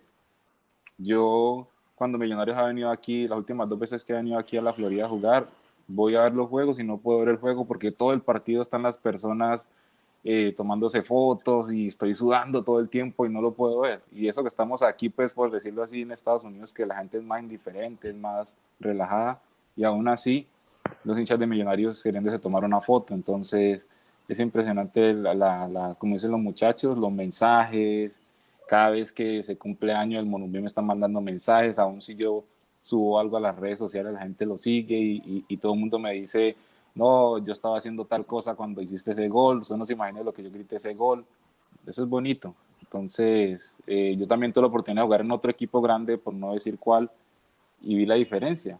Y la hinchada de ese equipo es fuerte, pero no se compara también, la verdad, a lo que es, a lo que es la hinchada de Millonarios. Es algo impresionante desde salir con un niño agarrado de la mano al, al, campo, se puede notar el niño como tiembla, porque lo pude, lo pude vivir, lo pude ver, como el niño tiembla de ver esa hinchada, de ver toda esa, como esa emoción tan grande de, de, vestir esa camiseta, de salir al campo. Entonces, es algo que uno no, no, puede expresar y agradecimiento también con todos los mensajes de cariño siempre de la hinchada. Me gusta, me gustan esos códigos que tiene el Morumbí. Sabe que hay, hay, hay nombres que no se deben nombrar Está bien, está bien, me gusta eso. ¿Sí o no, Mechu? Y, lo de, y lo de Morumbí me consta, me consta mucho porque allá, allá nos encontramos el año pasado en julio y el pobre Morumbí no lo dejaban sacar, no lo dejaban ni siquiera caminar porque llegando al estadio y saliendo lo cogía todo el mundo para que se le sacara la foto. Yo lo vi, incluso creo que tengo fotos de Morumbí con los hinchas y que me tocaría buscar y se las envío. Sí, sí, sí, recuerdo. en eso creo que quedamos. sí, no, y perdón, perdón, perdón, perdón, lo, lo prometo, prometo que se las voy a enviar en serio. Hay un mensaje de YouTube de todos los que nos están llegando, pero hay un mensaje también muy especial que les voy a leer rápidamente de Karina de Alba Bejarano. Dice, gracias por este homenaje a mi primo, Ricardo Siciliano. Vea, hemos, hemos podido llegar eh, a toda la familia de Ricardo Siciliano. Entonces, Karina, también de parte de todos nosotros, un abrazo solidario muy, muy grande. Eh, gracias por estar conectada con nosotros. Nico, tenemos el, el video para, para oír un poco qué decía Ricardo Siciliano de la hinchada de Millonarios. ¿Estamos listos? Sí. es que acaba de decir muy importante y es que sí, se acuerda mucho de Cali, de Junior de Tolima, porque allá fue campeón.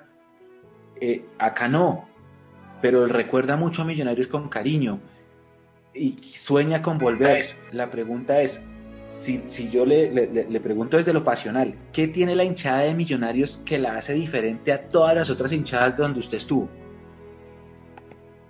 Que llena, llena estadio, aparte es apasionada.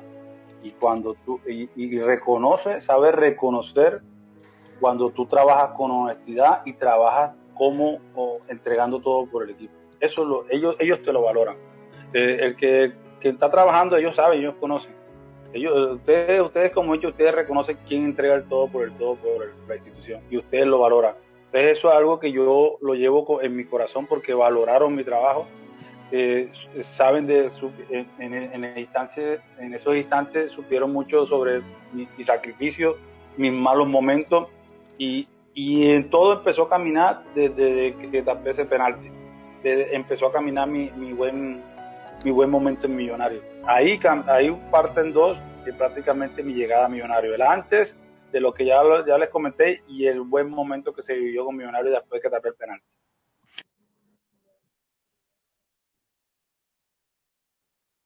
Oiga, eh, es, esos son momentos muy bonitos y ustedes están hablando ahorita de lo importante que fue la hinchada de Millonarios para todos ustedes. Y yo quisiera tocar otro de esos momentos importantes de esta sudamericana que fue el partido en Chile porque al partido en Chile fue parecidísimo a lo del partido en Medellín, que como habíamos empatado acá en la ida 1-1, que Ricardo Siciliano vota penalti esa noche, que lo tendremos ahorita para recuerdo el 26, el sábado es el recuerdo de ese partido. Y, entonces nosotros fuimos a, Santiago a jugar la, la, revancha y muy pocos creíamos en que podíamos darle la vuelta, porque el favorito de la serie era Colo Colo, que en ese momento era el super equipazo, le daba la prensa Flores a Giovanni Hernández, que con el 1-1 en la ida, mejor dicho, que ya estábamos sentenciados y Millonarios va y da otro golpe de autoridad a Santiago y gana los penaltis. Y Jonathan, aprovecho tenerlo acá al frente para decirle que el penalti que usted metió, que fue el séptimo de la tanda, fue uno del top 3 de los goles que yo más he gritado en mi vida. Lo juro y volví loco a Villa del Prado acá en Bogotá cuando entró ese penal. ¿Cómo, ¿Cómo es esa historia de ese partido en Santiago, de ir contra la corriente otra vez, con que el favorito era el otro y dar ese golpe de autoridad ya en la cancha de Colo Colo? Profe, si quiere empecemos con usted. No, yo estaba muy confiado. Yo le dije a los muchachos que había que hacer un gol antes de los 20 minutos, 25 y lo ganábamos. Había que hacer un gol para, para que ellos pudieran empatar. Sabiendo que hacíamos un gol, podíamos de última sostener hasta el empate, porque yo esa semana, yo platiqué los penales. Los penales no es que llego y pateo en la cancha, no. Yo sé que es muy diferente los entrenamientos a, patear un partido en un, en, un, eh, en un, partido donde tener público, todo, y yo ya, yo los ponía en la mitad de la cancha y el que iba a patear, yo le decía grítenle, silben, todo porque era como, como cosa que podía pasar, y pasó. Y el gol lo hicimos, que fue que lo hizo Andrés Mosquera en el primer tiempo, el equipo jugó bien, después los empataron, pero pero yo tenía mucha fe que si no ganábamos en los 90, ganábamos en los penales. Y bueno, patearon siete penales fabulosos, ellos también patearon bien porque erraron solo uno, el de Zambuesa, que, que lo tapa Brandón. Y, y la verdad que, tenía mucha confianza. El primero que pateaba era Ricardo, a pesar de como vos dijiste que había errado acá en Bogotá, pero era el que primero pateaba, pateó primero Ricardo, segundo fue Gerardo, tercero fue Chalo, eh, cuarto fue Carlitos Villagra, quinto fue Juan Carlos Quintero, eh, el sexto fue Andrés Mosquera. Y cerró la serie Jonathan, que si lo hacíamos ganábamos y bueno, pasábamos, digamos, pero no, nosotros planificábamos y, y salían las cosas como lo, planificábamos, nosotros entrenábamos y si íbamos ganando 1 a 0, cómo podíamos defenderlo, si íbamos empatando, cómo podíamos ganarlo, y si íbamos perdiendo, cómo podíamos cambiar.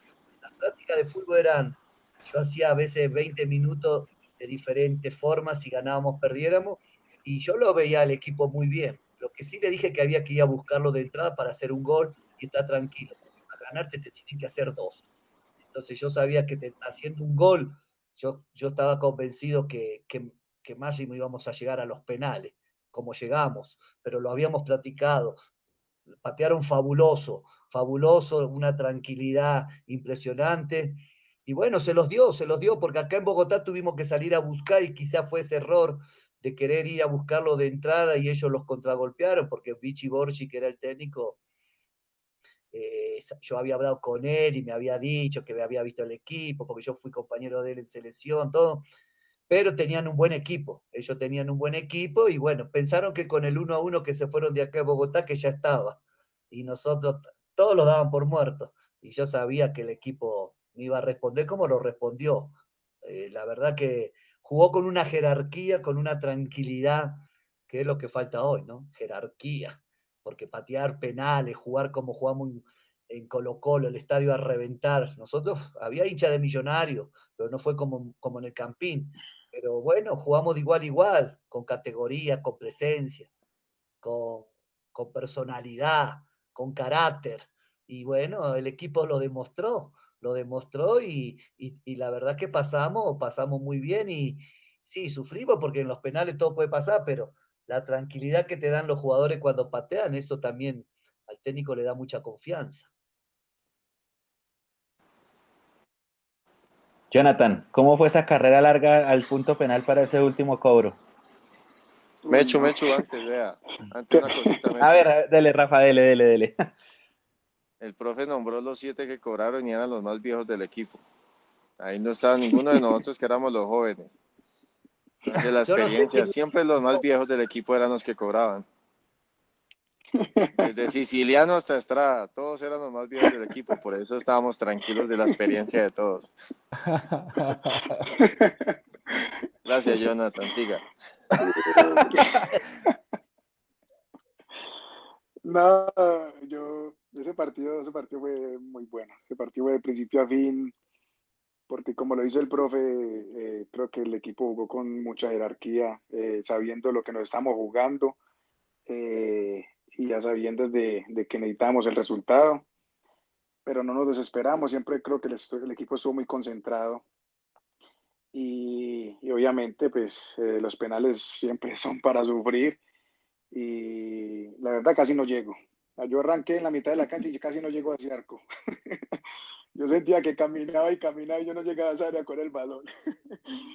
y recuerdo muy bien, no recuerdo como si fuera hoy, que, que, yo tomo el balón y el arquero está ahí cerca. Y él me dice, eh, ya sé para dónde la vas a tirar, me decía. No la vas a cambiar, que te lo comes, me decía. No, te lo, no la vas a cambiar.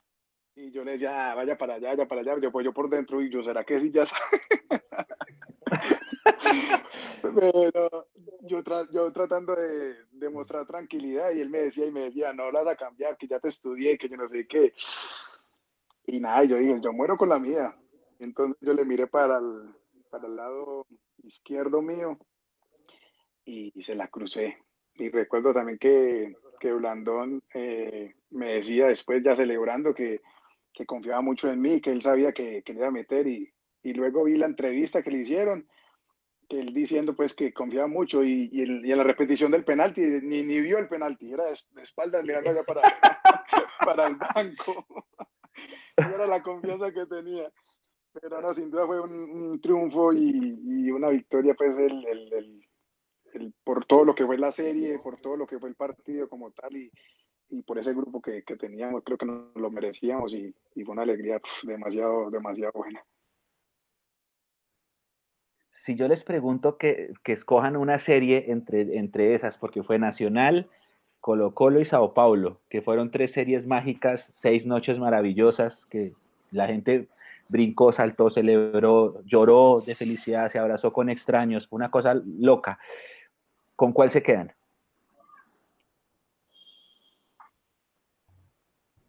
Empecemos con el profe. Yo me quedo con, con, con la de San Pablo acá, porque era, era que pasábamos a semifinal y el equipo venía jugando muy bien. Venía jugando muy bien, venía en alza, cada vez el equipo jugaba mejor, ya prácticamente jugaba de memoria y, tenía mucha confianza. Acá los mató el partido con América, lo mató, que entramos, como se dice, pelotudo el primer tiempo, los primeros 20, 25 entramos muy mal. Y bueno, después yo en en el entretiempo le hablé bastante duro a ellos. Me acuerdo que me fracturé la mano. ¿Se acuerdan que le pegué pensando que era de...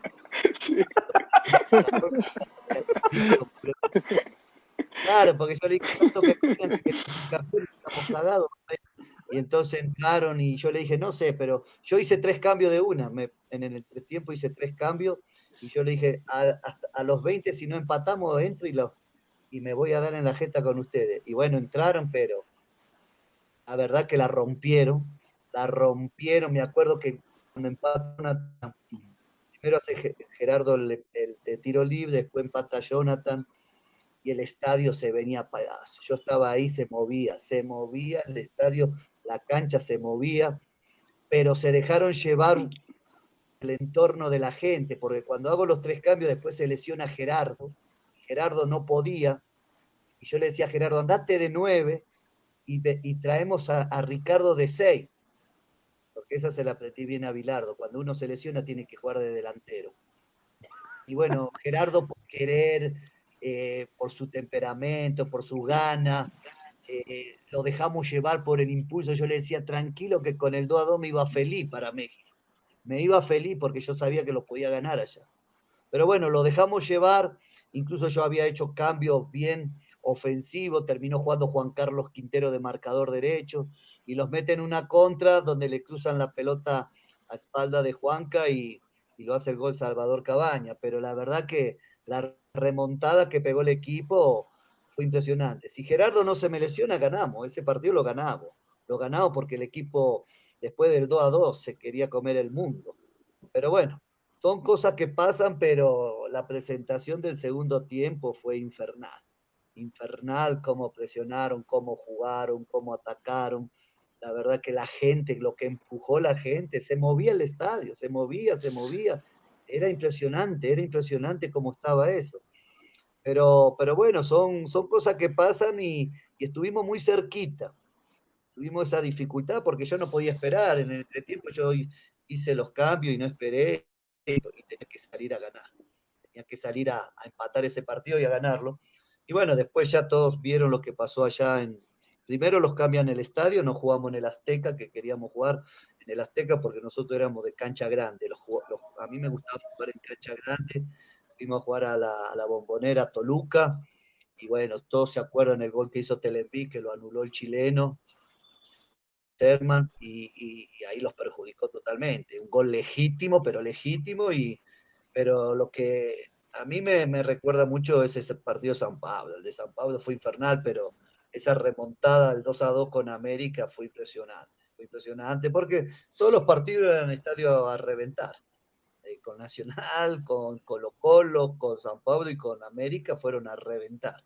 Las taquillas que se armaron, bueno, ellos cobraron, los muchachos venían económicamente mal, no le pagaban, que esto, que el otro, y esa sudamericana sirvió para que se pudieran poner al, día, como se dice, porque ellos vivieron momentos muy difíciles económicamente, pagaban, y bueno, ellos seguían jugando y a veces, a veces, a veces la gente no sabe lo que le pasa al jugador, por eso yo me, acuerdo mucho, y bueno, recuerdo que yo los tocaba mucho a ellos el tema de, la familia y, y yo era muy aferrado. Yo me acuerdo que, bueno, flaco, ya tu mami no está, pero yo sé lo que vos sentías por tu mamá, yo lo viví también en carne propia, y, pero siempre tenías tu foto de tu mamá, de tu esposa.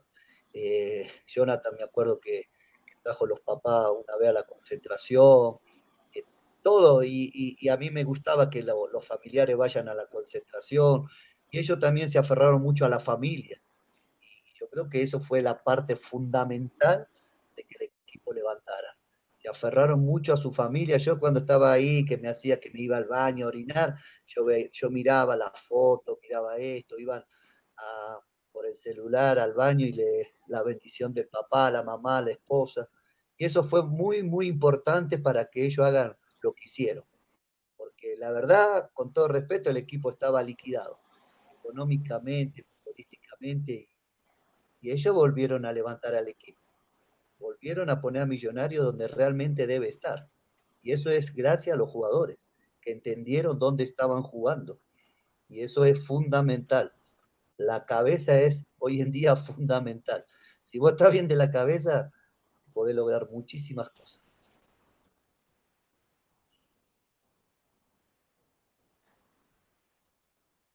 ¿Quién sigue? Eh, Rafa, Jonathan, Lucho, ¿quién quiere cuál, recordar cuál es su mejor, la mejor noche de la Copa? Como decía el profe Mario. Te, te, te, quedé dormido, dale vos. Yo te digo que tiene los ojos cerrados. No, pues lo que es el profe Mario, hay partidos que te traen muy buenos recuerdos. Yo digo que el mejor partido que jugamos nosotros fue contra Colo Colo allá. Pero, digámoslo así, deportivamente, futbolísticamente el mejor que jugamos fue ese. Pero el de Sao Paulo acá por la afición, por el ambiente, porque veníamos de ganar en, en Brasil, sufrido, te genera otra clase de, de pasión, de recuerdo digo que cada llave que enfrentamos hubo algo diferente. desde Coronel Bolognesi hasta América, cada uno tenía su mensaje.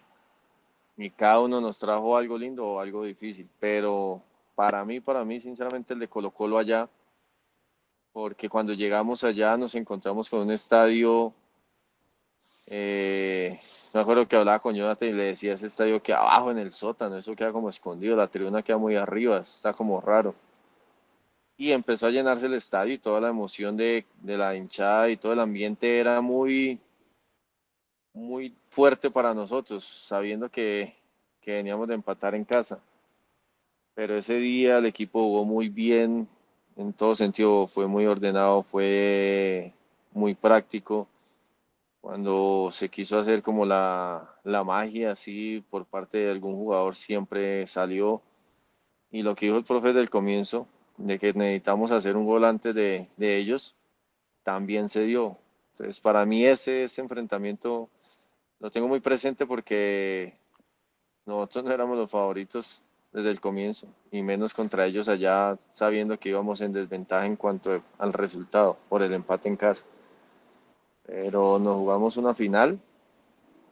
Tanto así que los siete penales que, que pateamos fueron de, de cracks, todos. Entonces, para mí ese enfrentamiento esa llave con Colo Colo fue la que me marcó en, en lo que fue la mejor presentación, digamos, colectiva del equipo.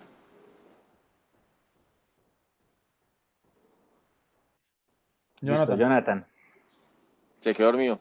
Uy. Ah, No, eso, eh, esas, esa, o sea, es que la, la Copa como tal, cada serie fue eh, muy vibrante, eh, por lo que lo acaba de decir Rafa, creo que no éramos favoritos en ningún comienzo de, de, las, de estas series.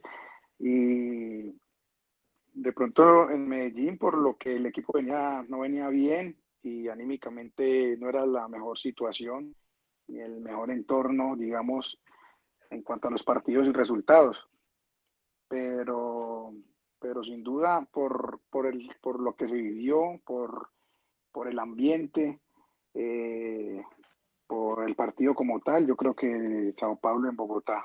Eh, porque si bien afuera hicimos buenos partidos, pero, o sea, ahí dice muy bien esta frase tan conocida que, que la hinchada también juega y juega un, un, papel muy importante. Y creo que las veces que lo hicimos en Bogotá, sin duda esto se vio, se notó, como decía el profe hace unos minutos, temblaba, literal temblaba el césped, temblaba la cancha, eh, o sea, desde el momento en que saltamos a, a calentar, eh, se sentía, se sentía eh, ese, ese, ambiente, se sentía que iba a ser una, una noche espectacular y, y, creo que la gente hizo su, su, hizo su aporte y bien grande y, y, luego, como decía Rafa, el equipo fue muy práctico, eh, estuvo concentrado y sin duda sabíamos de lo que estábamos jugando, sabíamos de la oportunidad que teníamos de hacer historia, de, de pasar a, a unas instancias muy importantes un Sisi inmenso, inspirado como toda la copa.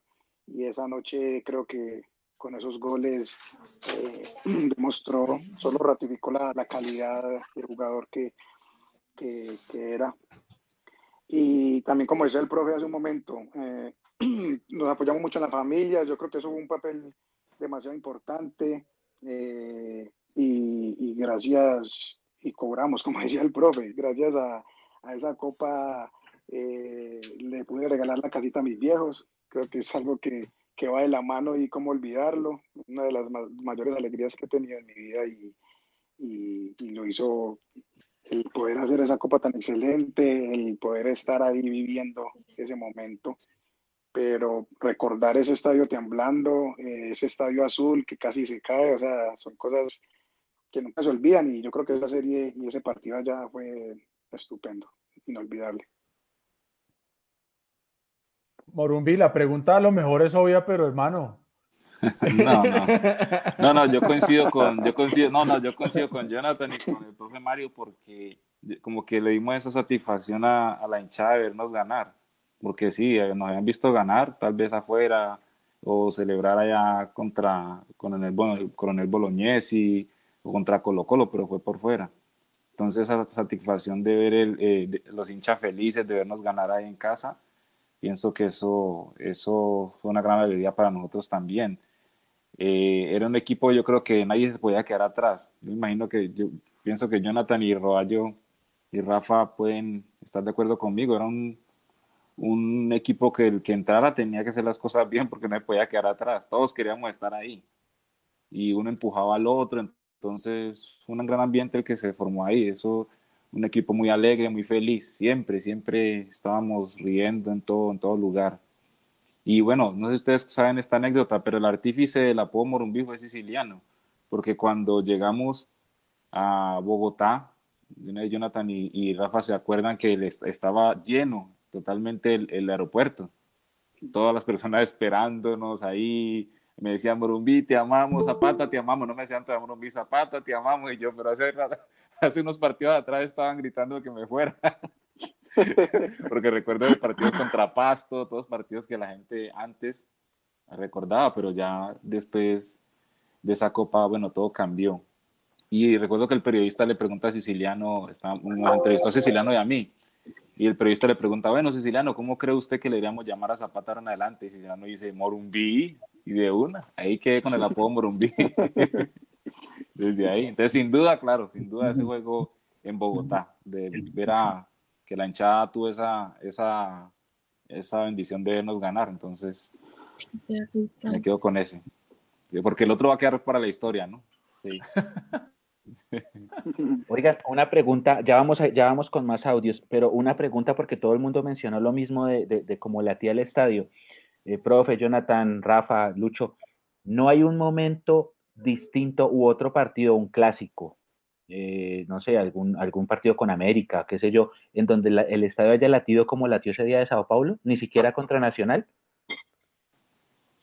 Bueno, por ahí tal vez hubo otro hace mucho tiempo atrás, pero no como ese, es que ese fue un partido que yo pienso que estábamos seguros 100% de que íbamos a ganar, o sea, como que ningún, por, por, por, la mente de ninguno de nosotros pasaba otra cosa, sino listo, ya estamos listos, ese partido lo ganamos. Y así fue, entonces esa vibración de la, de la, de la hinchada fue fundamental para todos nosotros. Jonathan, profe, Rafa. A ver. Yo, yo recuerdo, disculpa, profe, yo recuerdo, eh, no, pues mm, en todos los partidos de, de Sudamericana, porque me acuerdo también, como decía ahorita el profe, que ese empate con América, ese 2-2, eh, el estadio se quería caer, o sea, pero literal era una locura. Eh, pero también también me acuerdo de, creo que fue el primer clásico que jugué, si no estoy mal, eh, recién llegué a Millonarios, eh, que fui a cobrar un, un, tiro de esquina y en un momento eh, yo sentía que me movían los pies y yo decía, pero ¿qué me está pasando? Y, y fue pues al lado de, la hincha de Millonarios, obviamente, y, yo decía, pero, pero ¿cómo así? ¿Qué está pasando acá? Y ya luego pues se, se, se volvió a costumbre, pues digamos, en los clásicos y, y sobre todo pues en esta, en esta copa, pero como ese, esos partidos de copa eh, específicamente, no creo que haya sentido algo similar.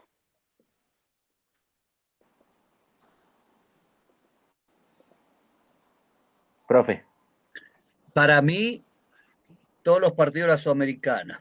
Lo que pasa es que fueron momentos emocionantes. El primer gol de Ricardo con San Pablo, ahí ya aseguramos la clasificación como dijo Jonathan, el empate de él contra América, pensábamos que los volteábamos.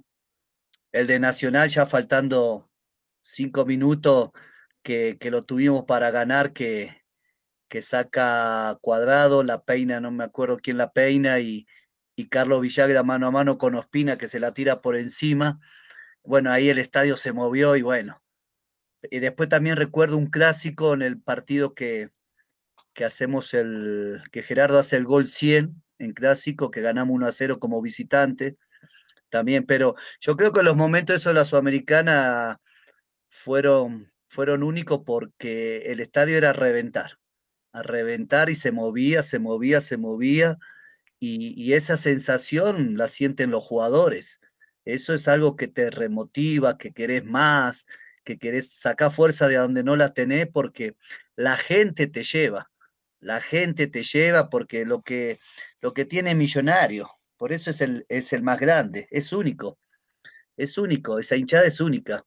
Eh, compran las boletas con tiempo, te compran la sudadera, las camisetas, hacen viajes que, a veces nadie puede llegar. Cuando estuvimos en San Pablo, ellos lo pueden ratificar, venían de ver Boca arriba en Argentina, venían de ver Boca arriba en Argentina y llegaron a San Pablo a ver Millonario el día anterior. Eh, son unos locos, son unos monstruos. Entonces, eso es lo que, lo que tiene. Y, bueno, ellos se ganaron el cariño de esa, de esa hinchada, lo que decía Ricardo en el audio, eh, porque ellos, ellos ven cuando vos te, te entregás, te entregás. Obviamente todos quieren ganar, los hinchas siempre quieren ganar, pero ellos ellos te ratifican cuando vos te entregás, que va, venir, luchás, metés, que no bajás. Obviamente que si después jugás mejor y hacer goles, mucho, mucho mejor. Y, y por eso ellos están en la memoria, están en la memoria del hincha millonario. Y eso no se lo olvida a nadie. Siempre van a estar en la memoria por todo lo que, que le dieron al club. Momentos malos, pero siempre ellos se van a quedar con los momentos buenos. Y eso, y esos son esos momentos que estamos hablando hoy, recordando al gran Ricardo por todo lo que hizo en el fútbol y especialmente en Millonario, porque Ricardo pudo haber sido, con todo respeto, campeón en, en el Cali en, y en Tolima, pero yo creo que lo que hizo en Millonario sin salir campeón eh, lo da más figura todavía, lo da más figura porque para mí sobresalió mucho más como futbolista, como goleador, porque te hacía goles de todo, de todo tipo, de tiro libre, de penales, con izquierda, con derecha, gambeteando, en velocidad. Entonces queda en la memoria, queda en la memoria que eso no, no se va a olvidar y, y a mí me gusta ese reconocimiento de los hinchas hacia ese grupo, porque ese grupo revivió la situación del club. El club estaba por desaparecer, iba a desaparecer del mapa, y ellos sacaron adelante el club en los momentos difíciles, sin cobrar, sin esto, sin el otro, y eso que yo no pasé la peor. Pero lo que pasa es que hicieron un torneo brillante, brillante, empezaron a ser nombrados a nivel internacional, yo me acuerdo que yo veía después los partidos en mi casa, los grababa y los veía y, y, las cadenas decía, volvió el millonario, el embajador, el dorado, y bueno, todo eso es ese, eso es lo que le queda al hincha, esas alegrías, esa satisfacción, ese profesionalismo que se entregaron, se mataban, porque yo me acuerdo, entrenaban con, con el profe uruguayo, ustedes se acuerdan bien, con Brito y, y Roballo era una fiera, con Andrés Pérez, Chalo Martínez, competían a ver quién era el mejor. ¿eh? Lucho, ni hablar, todos corrían, corrían, corrían los entrenamientos porque había una motivación, unas ganas, una berraquera, y, era chévere, era chévere, le hacían esas pasadas del intermitente y competían, pero, pero de buena forma, ¿me entendés? Porque se veía un equipo con una unión impresionante. Y después lo demostró la cancha, el equipo físicamente era una fiera. Yo por eso vivo muy agradecido al profesor Brito, que cuando se quedó, que se fue Martín y, y me lo, López me dijo que si lo aceptaba y yo le dije, claro, con mucho gusto. Y, el tipo los tenía físicamente bien, bien, bien, bien, y, la cabeza estaba limpita y empezaron a los triunfos y, empezaron a hacer figuras. Vos fíjate que todos eran figuras, los que jugaban y los que estaban afuera y cuando entraban también les fue bien y eran figuras. Así que eso es lo más lindo.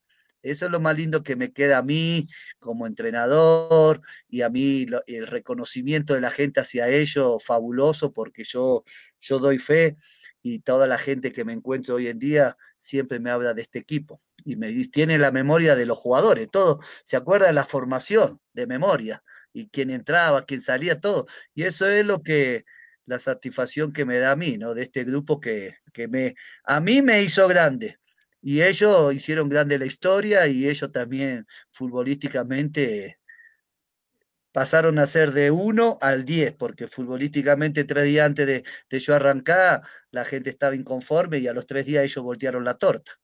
Así que esa es la satisfacción más grande para el hincha y para todos. Por eso digo que la hinchada de millonario es única.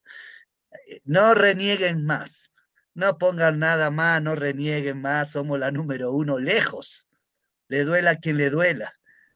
No podemos tener la copa, no podemos, pero Millonario, la historia que tiene, la hinchada que tiene, la pasión, es una enfermedad. Eh, ah, lo único que lo hacen son ellos. Ellos son. Yo estuve en Nueva York para el cumpleaños de los 70 años. Ustedes se imaginan la hinchada que hay allá. No se imaginan las locuras que hacen. Y así es en todo el país, en todo el mundo. Así que por eso digo que Millonario por eso yo, yo sufro y yo quiero que todos los, los torneos millonarios ganen títulos. Y por eso sigo peleando y sigo sosteniendo que hay que traer jugadores que hagan diferencia y que, y que te saquen campeón. Mario, no sé si ya te llegó la bufanda, a mí me llegó hace poquito. Eh, ya les agradecí. Sí, sí, sí, sí. Bonita, ¿no? Sí, no, eso de Nueva York botan la casa por la ventana. Botan la casa por la ventana y se juntan y son enfermos, enfermos. Yo fui una semana y no me querían dejar venir. Se, portaron divinamente para los 70 años de millonario. Y, así son, así son. Llegaban de la Florida, llegaban a Nueva York, se juntan todos. Y eso es la pasión, eso es, eso es querer al equipo, ¿viste?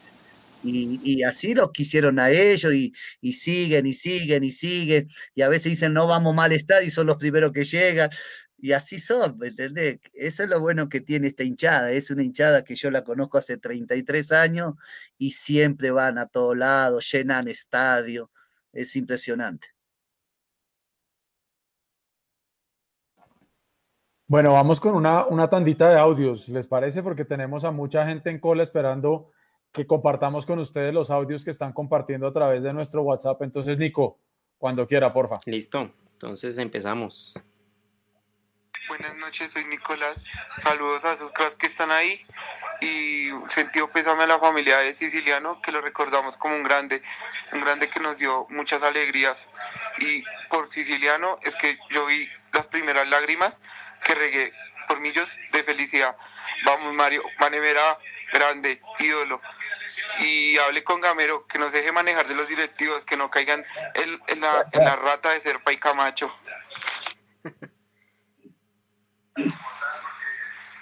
Hola señores, cracks, cordial saludo desde Pasto, pues pidiéndole fortaleza a Dios para para la familia de, Sisi.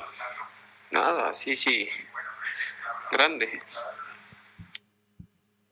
Hola amigos de Mundomillos, eh, saludo especial para el profe, también un abrazo a los ídolos que están ahí eh, y paz en la tumba de Ricardo Siciliano. Se lo dije a Mayer Candelo en un programa anterior, el día más feliz de mi vida fue ese, ese día en el que levantamos la Copa Colombia, después de tanto tiempo siendo hincha millonario sin poder ver un título, pues digamos que esa fue el momento más feliz. Sin embargo, antes de eso también disfrutábamos y uno de los momentos épicos fue eh, esos, esos goles tanto de Lucho como de Ricardo en, en la en la Sudamericana. Y pues nada, esa, alegría que nos dio ese equipo, ese amor que le ponían a la camiseta y pues lo que transmitía Mario quiero enviarles un abrazo y, saludos a todos. Eh, muy buenas noches a todos, les habla David Aldana.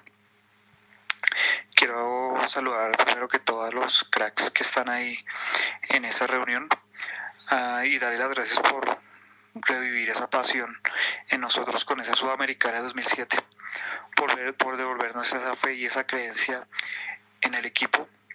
Al gran maestro Mario Manevera por brindarles esa confianza y esa fortaleza mental para saber llevar esos partidos tan complicados, especialmente contra Nacional allá en Medellín.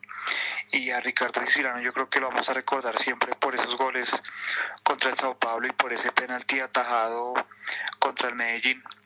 Un saludo muy especial a la familia y como decía Roballo, recordarlo por lo bueno que hizo, sí, por lo buena persona que fue. Un saludo muy especial para todos y un abrazo muy grande. Eh, buenas noches, gente de Mundomillos. Eh, les habla Wellington Cáceres desde Canadá.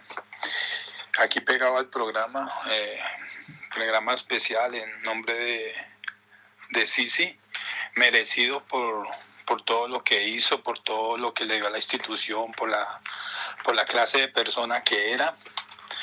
Y pues bueno, con, con nostalgia también por, por lo que pasó y todo, y pues dándole gracias a, a Dios que, que nos lo, nos lo dejó disfrutar a nosotros hinchas de millonarios y conocer esa gran persona y esa, ese gran jugador. Nada, la familia pues desde acá un saludo, un abrazo y que mucha fuerza y que tenían un hijo espectacular, un padre espectacular y un esposo. Y nada, un saludo a todos esos cracks. Al profe Anemera, que pronto lo veremos en Millonarios. Profe, siga peleando, siga luchando, que su puesto es estar allá, allá enfrente de, de, esa gran institución. Pues Roballo ya sabe sin palabras y a Morumbí, pues nada, el recuerdo siempre va a estar, agradecerle por ese gol, por esa gran alegría que nos dio. Y Jonathan, un crack, Jonathan de los de los mejores jugadores que, que yo he visto en Millonarios, esa zurda maravillosa que tenía. Y muchachos, programa con Jonathan, pero urgente. Y cerramos con este, y sí señor, Jonathan nos debe un programa que no se nos vaya a hacer el loco, después le sacamos las placas. Y ah, no, ya, ya, quedó comprometidísimo. O sea, qué pena, pero ya quedó comprometido. Y Zapata ahorita, también. Sí, Zapata sí, también. Ahorita cuadramos por de interno una, con ustedes. Bueno, dos, y cerramos con este audio. Vale, Nico. Hola, buenas noches, muchachos de Mundomillos. Eh, soy Miller. Eh, me, estoy aquí en Villa Mayor, acá en Bogotá. Quería, ante todo, felicitarlos, eh, enviarle un gran un abrazo a, a, a, ustedes, a Jonathan, a Lucho, a Rafael, profe Mario. Y obviamente mucha fuerza y muchas gracias por todo lo que hizo Ricardo con ellos eh, cuando estuvo acá y pues también todo lo que le entregó al fútbol colombiano. Quería hacerle dos preguntas a ustedes, una a Rafa, era ¿qué lo llevó a usted a hacerle ese túnel Aristizábal acá en Bogotá cuando empatamos 0-0 contra Nacional? Yo recuerdo que estaba en Oriental, muy cerca de esa jugada y, y desde ahí soy admirador de Rafa. y también quería preguntarle al profe Mario qué piensa hoy en día de la, del trabajo que está haciendo el profe Gamero con el equipo. Y yo, yo quiero añadir una pregunta para Jonathan, porque a mí nunca se me olvida esa jugada que, que él hace en el 4-0 contra el Pasto, el cuarto gol. ¿Qué se le pasa por la mente cuando hace ese taco ojo, hace un taco con la derecha, pero para que le pegue en la izquierda y el balón siga hacia adelante. Yo era un niño y yo vi esa jugada y yo no entendía qué había pasado. Me encanta, yo repito, yo repito esa jugada 30 veces eh, cada vez que ponemos el recuerdo. Soy feliz y a ver, eh, ahí están las tres preguntas. Jonathan tampoco entendía la jugada, ¿cómo le Oiga, hacía esa, inventaba esas cosas, ¿no? Y yo no sé cómo hacía eso. Ah, después me dijo en el, en el, camerino, me dijo, momia, te la quise dar, pero se me pegó en el otro pie.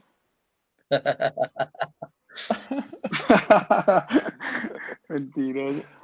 Vos, vos que con ese caño que le hiciste a Aristic, yo creo que ni vos lo esperabas, hombre, ese túnel.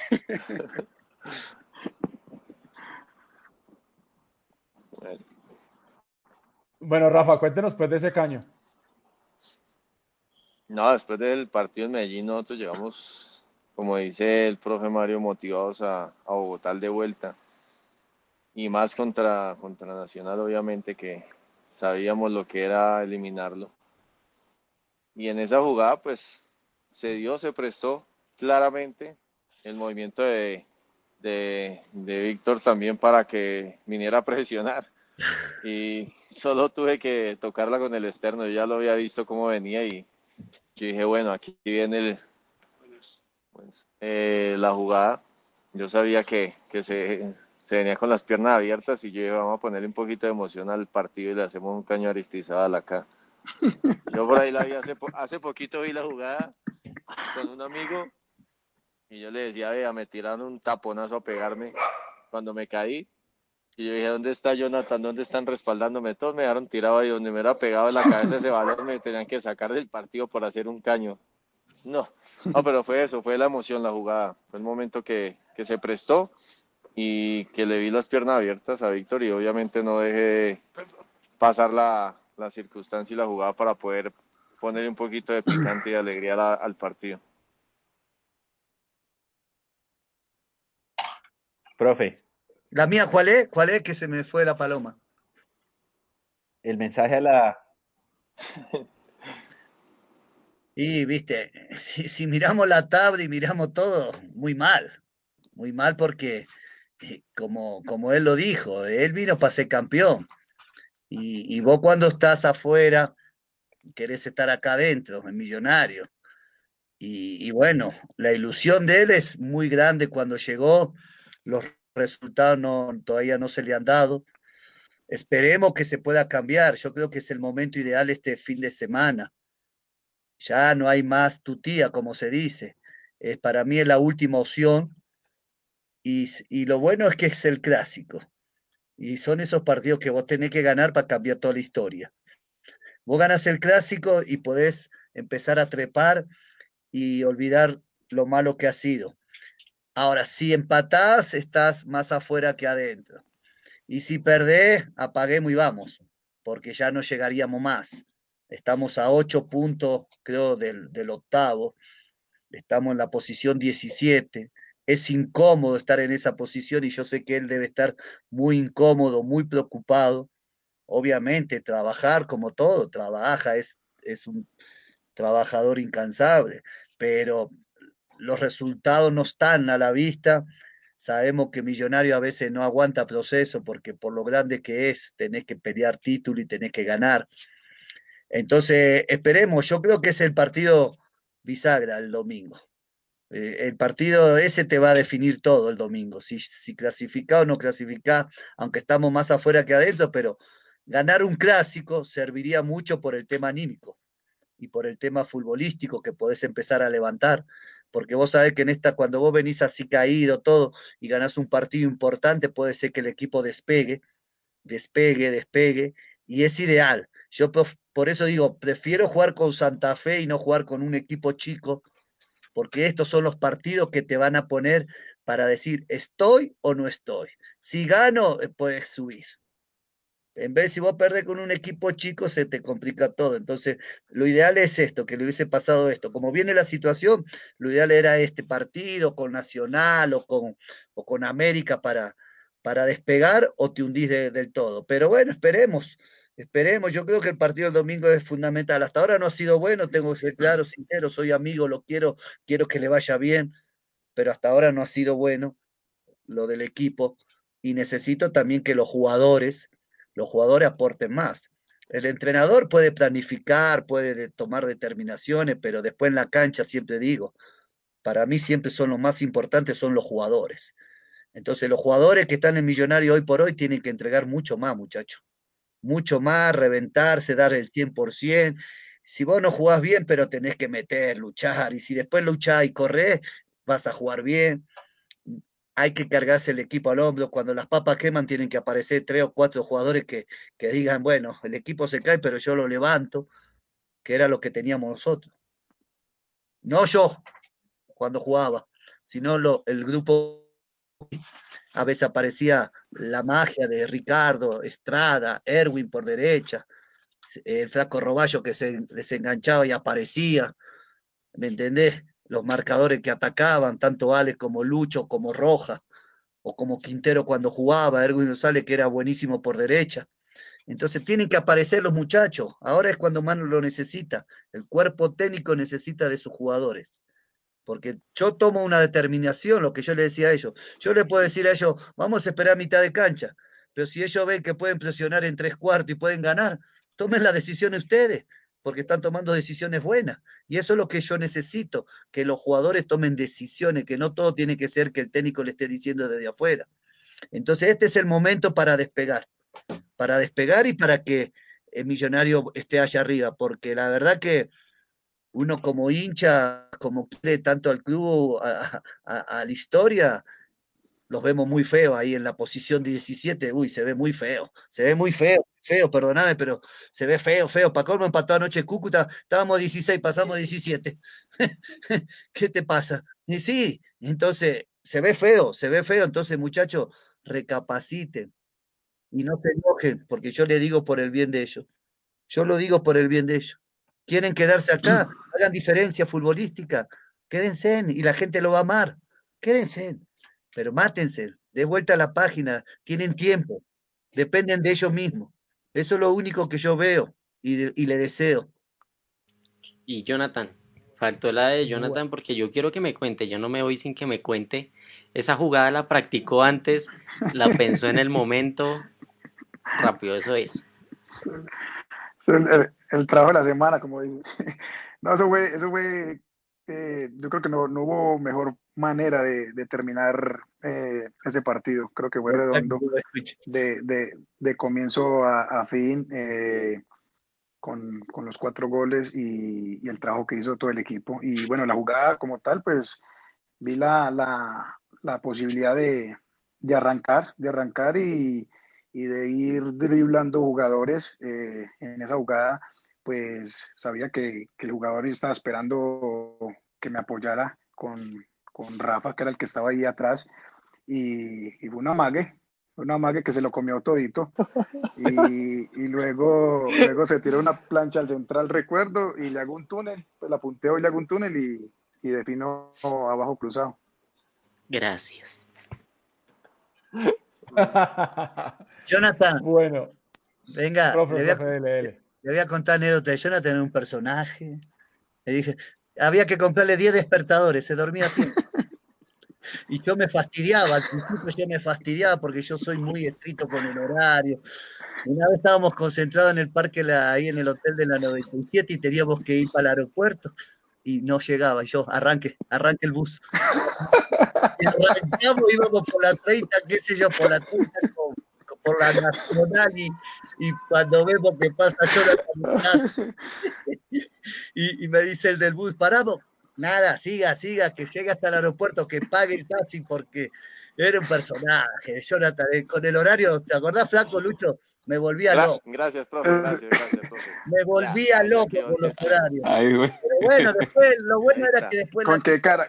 ¿Con qué cara? ¿Con qué cara? ¿Eh? No, pero después en la cancha me daba... va, a hablar, Roballo con qué cara. No, pero después en la cancha me daba la satisfacción. Yo, yo eso a veces. No, ese día, profe. profe, me acuerdo de ese día, ese día, yo estaba con, yo estaba con, con Carlos, yo estaba con Villagra en la habitación. Y yo me acuerdo que ya estábamos, claro, ya listos para bajar. y yo me estaba haciendo la corbata y casi me ahorco con una corbata porque yo no, yo no podía hacerme el, el nudo ese y, y Villagra me dijo, no, calidad, voy a tener que bajar porque ve, ya vamos a salir. Yo, no, dale, dale, dale, que ya voy, dale, que ya voy. Y yo me terminé de organizar y cuando salí del hotel, cuando veo el, bus por allá como a dos cuadras y yo, y, no. y, te acordás la de San Pablo, allá en San Pablo, cuando yo le dije, el que llega tarde tiene multa, no sé cuánto le metía en el almuerzo, y faltaba bajar Ervin González y Ricardo, y llegaron tarde como media hora. Ay, yo estaba que volaba. Yo estaba que volaba. Tiene multa. Y Ricardo, no, no me, no, nada, no lo dejo hablar. Tiene, profe, profe. Bueno, ¿qué pasó? No, profe, que me va a contar lo que pasó. Cuenta, cuenta. No, como estábamos en el Hotel Jaya de San Pablo, que es 20 estrellas, tiene, no 5, 30 estrellas, y, la, y las llaves de la ducha son complicadas.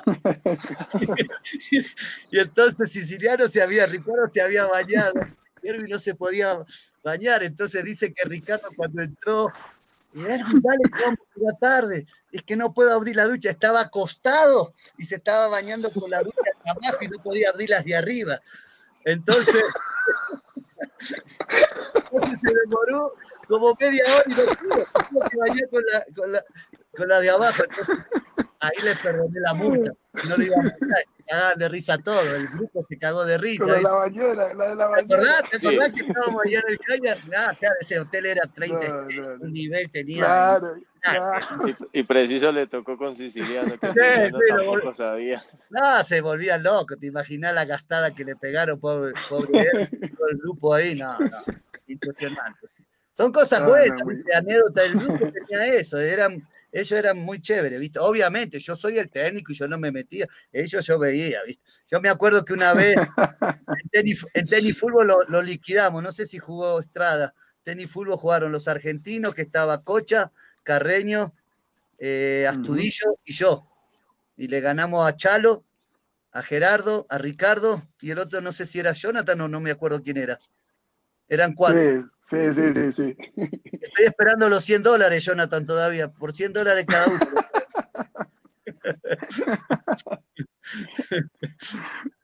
No, pero chévere, chévere, porque Estrada tenía esas magias, esa magia que yo no sé cómo inventaba, que yo le decía cuando jugaba. Yo a él, a él, yo, a él lo exigía mucho el regreso porque a mí me gustaba que vaya, que venga, que vaya, que venga. De la mitad para arriba yo sabía que no tenía inconveniente con él, porque el talento ya lo tenía. A veces quería que, que bajara porque a mí me gustaba los dos extremos, ida y vuelta, porque el Flaco y Gerardo metían como los dioses, pero necesitaban los dos que vengan y ataquen. Que... Por eso yo, a ver, creo que en Brasil puse a Quintero por derecha, ¿no? Por Erwin, ¿no? Y después acá, lo, acá cambié, ¿no? Igual fue pero contra Nacional jugó González por derecha y teníamos esa variante, pero el equipo era bueno, el equipo jugaban bien, jugaban bien, tenían temple, carácter, porque estaban mal. Eh, en estos días, en estos días, en estos días hablé con Alex Díaz, profe, y recordamos, recordamos ese, ese día de con América de México, casi, casi le pegas, profe. Nah, es que eso es inolvidable, eso es inolvidable. Ahí cuando, te dañaste, ahí cuando te dañaste la mano, ahí cuando te dañaste la mano. Claro, me fracturé la mano y después me fui a México con la mano fracturada y yo no sabía. Yo no sabía. Claro, es que Ale los primeros 25 regaló el goles por ahí. Yo tenía que haberlo puesto a Lucho, fui un, fui un bobo. No, jugó horrible, fue el peor partido de Alex. Fue el peor partido. Ahí lo limpié, ¿no? Lo limpié ahí en el entretiempo, lo limpié, ¿no? Sí, Parece sí. Que, sí, ¿no? Entraste vos, Lucho, ¿no? Sí, jugué yo, sí, sí. Sí, sí. Lo... No, es que Ale fue. Pero Ale, Ale, un, un, pibe lindo, yo lo quiero mucho. Ale, 88, 89. Era un peladito cuando jugaba. Eh, Gustavo Roja era un peladito. El flaco era joven. Sí, eh, sí, sí, era joven. Eh, escúchame, vos fíjate, te estoy hablando, el arquero, los dos marcadores, el volante 6. Mirá las posiciones que te estoy diciendo y eran peladitos, eran peladitos y sin embargo rendían. Que ese día le lo quería matar porque, claro, semifinal. Semifinal. No enganches a la mitad, no enganché por la mitad. No, no enganché, y enganchaba. Yo me enloquecía, estaba que entraba y lo partía, ¿me entendés? Claro, claro, porque escúchame, jugador profesional, ¿cómo va a enganchar para el medio? ¿Por fuera? ¿Por fuera? ¿Me entendés? Entonces eso, eso era lo que yo también inculcaba. A mí me gustaba Estrada porque yo, igual que Siciliano, ¿qué le voy a pedir a Siciliano o a Erwin González? Eh, ¿Me entendés? Jueguen de la mitad para arriba, hagan lo que quieran. Eso sí, después tengan sacrificio. A veces me tocaba desde la raya, pero eso es lo que yo buscaba, la dinámica, la agresividad, que era lo que yo quería en Bogotá, un equipo dinámico que te mate allá. ¿Me entendés? Y lo entendieron, lo entendieron, lo entendieron. Y bueno, pero yo creo que también el respaldo de la gente fue, fue impresionante. La gente cómo apoyó, cómo apoyó, no. Yo me acuerdo que nosotros teníamos Saeta, ¿se acuerdan? Saeta.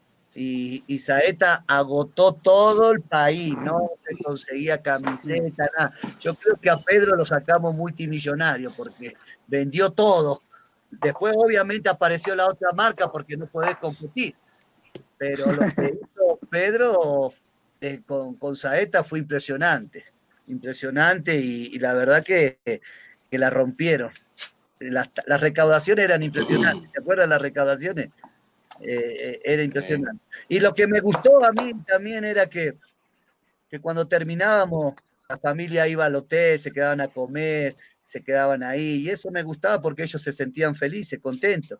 Y, y yo le decía, jugábamos a la noche, ¿a qué hora quieren entrenar? A la hora que quieran. Y un día le dije, bueno, entrenemos a las 11, 12 y un periodista me dice, ¿por qué te entrenaba tan tarde yo? Y yo le dije, porque yo quiero y yo soy el técnico. Y dije, a mí qué me importa si, lo que me van a salvar son los jugadores. los eché, los eché y no los dejé entrar más. Entonces, claro, quería que entrenáramos a las 8 de la mañana cuando ellos habían terminado de jugar a las 12. Mientras se duermen, comen. Normalmente se duermen a las 3 de la mañana, pues yo también me, me pasaba duerman hasta la hora que quieran, entrenemos a las 11, 12 del mediodía, si yo quería la comodidad para ellos. Y ellos lograron todo eso, todo eso lo lograron, entonces estábamos bien.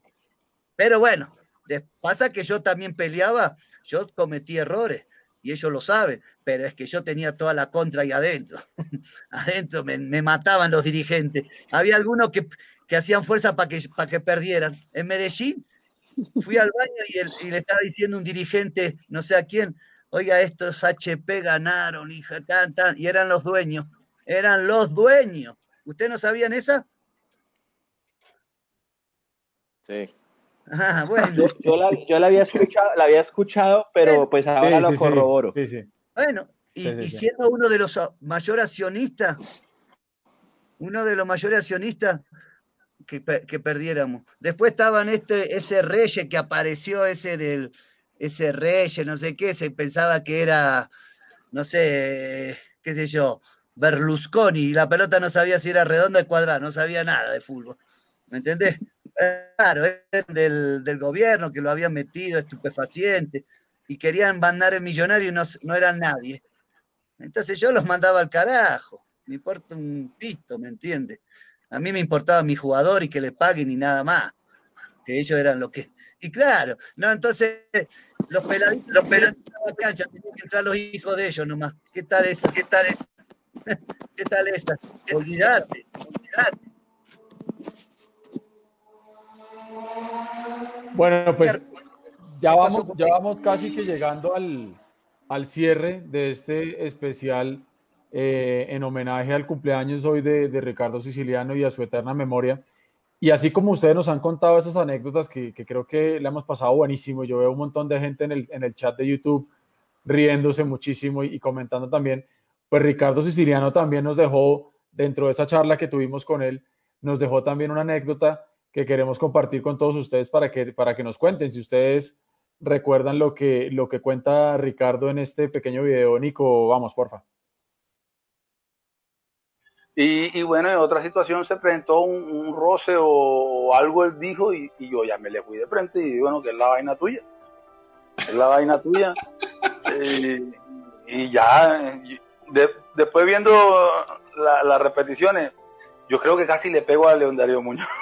Sí, claro, porque León Darío se mete a mediar, claro que sí. Y sí, ya después estaba Barragán, Barragán estaba que se salía de la ropa y yo sabía que no iba a pasar nada porque eh, Enrique era hijo bobo de, de, de, Chiqui García. Entonces, si lo sacaba él me tenía que sacar a mí, entonces no lo va a sacar.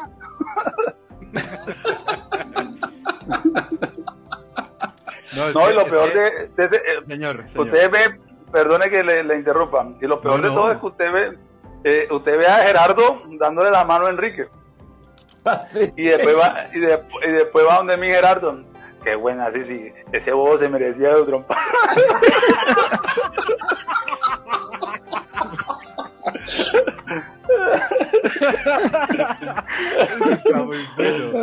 no, es que.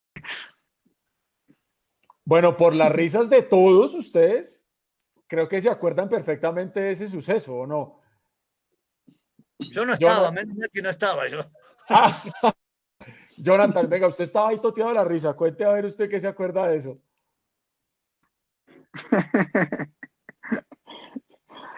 No, pues como, como, como lo cuenta, como lo contaba Sisi, pues me, me causa mucha, mucha gracia. Y, y, y, sí, o sea, me imaginé literal eh, Gerardo diciéndole, no, sí, se lo merecía.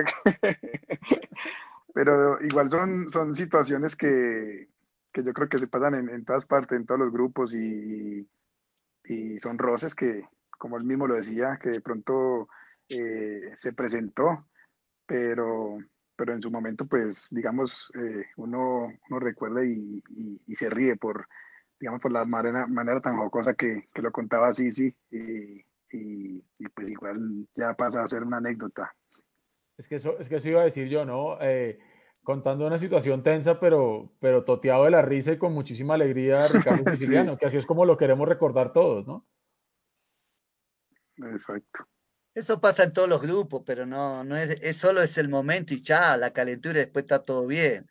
A, uno también le ha pasado cuando jugaba y, y, siempre pasa en los equipos, pero no, no hay rencor y no hay, y, y es el momento, la calentura y ya, al otro día está todo bien. Que eso es lo bueno que tienen los futbolistas, ¿me entiendes?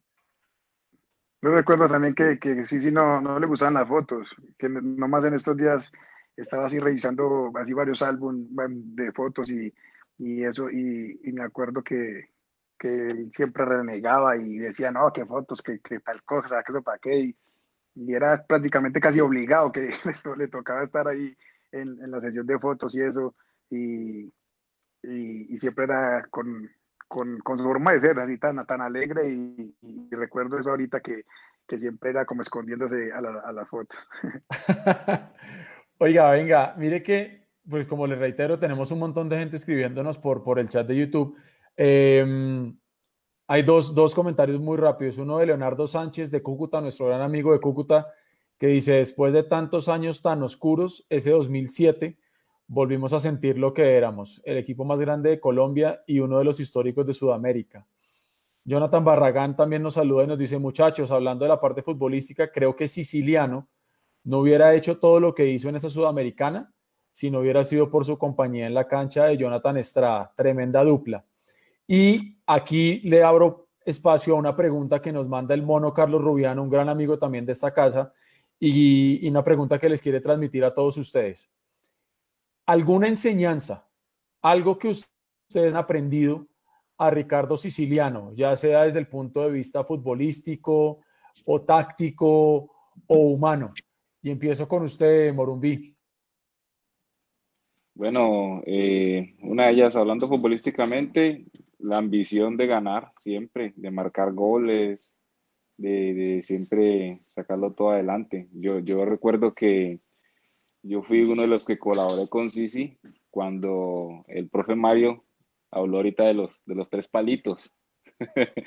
que yo fui uno de los que Sisi me puso toda la semana, bueno, me van a tirar centros que va a practicar toda la semana. Ervin González y yo tirándole centros después de los entrenos y él practicando. Entonces dejaba ver de que siempre, siempre un hombre de retos. Solo pudimos ver que pues, nosotros fue lo que, lo que hizo la mano tan grande que nos dio. Por eso era una de las causas que yo siempre quería compartir con él cuando teníamos esa oportunidad en las tardes, porque con jugadores así uno siempre quería estar, uno siempre quería estar rodeado de jugadores así. Y en lo personal, su alegría, el, el ser amigo, siempre, como te digo, era una terapia de, alegría con Siciliano, siempre risas, eso lo podemos corroborar todos. Rafa. Eh, le dijo Luchito, yo, ¿qué le aprendí a Sisi? Él era ganador, él no le gustaba perder. Yo me acuerdo que él en su momento, sea una definición o, o previo un partido, siempre que, que iba algo mal, siempre la frase era la mondá que vamos a perder, la mondá que me van a joder, la mondá que me van a joder, la mondá que voy a perder. Entonces siempre era como ese reto personal de él, querer salir adelante y ganar. Entonces eso lo aprendí como, como tener ese reto propio, de que no nos guste perder. A mí obviamente no me gusta perder, a mí me gusta siempre ganar y, y no me gusta que alguien pase por encima. Entonces eh, puede pasar, pero para que pase tiene que ser porque me, me superó ya, listo. Pero mientras yo pueda estar luchando, voy a luchar hasta el final y si sí, era así. Entonces eso le aprendí a Ricardo, que él no le gustaba y tenis fútbol con, con Jonathan, con ellos, eh, definición o cualquier cosita, pues todos sabemos, él era así, no le gustaba, él, se bloqueaba si, si iba perdiendo. Entonces eso le aprendí a él. Y como persona, la alegría, la alegría que impregnaba y, y lo jocoso que era en todo momento. Jonathan, su turno.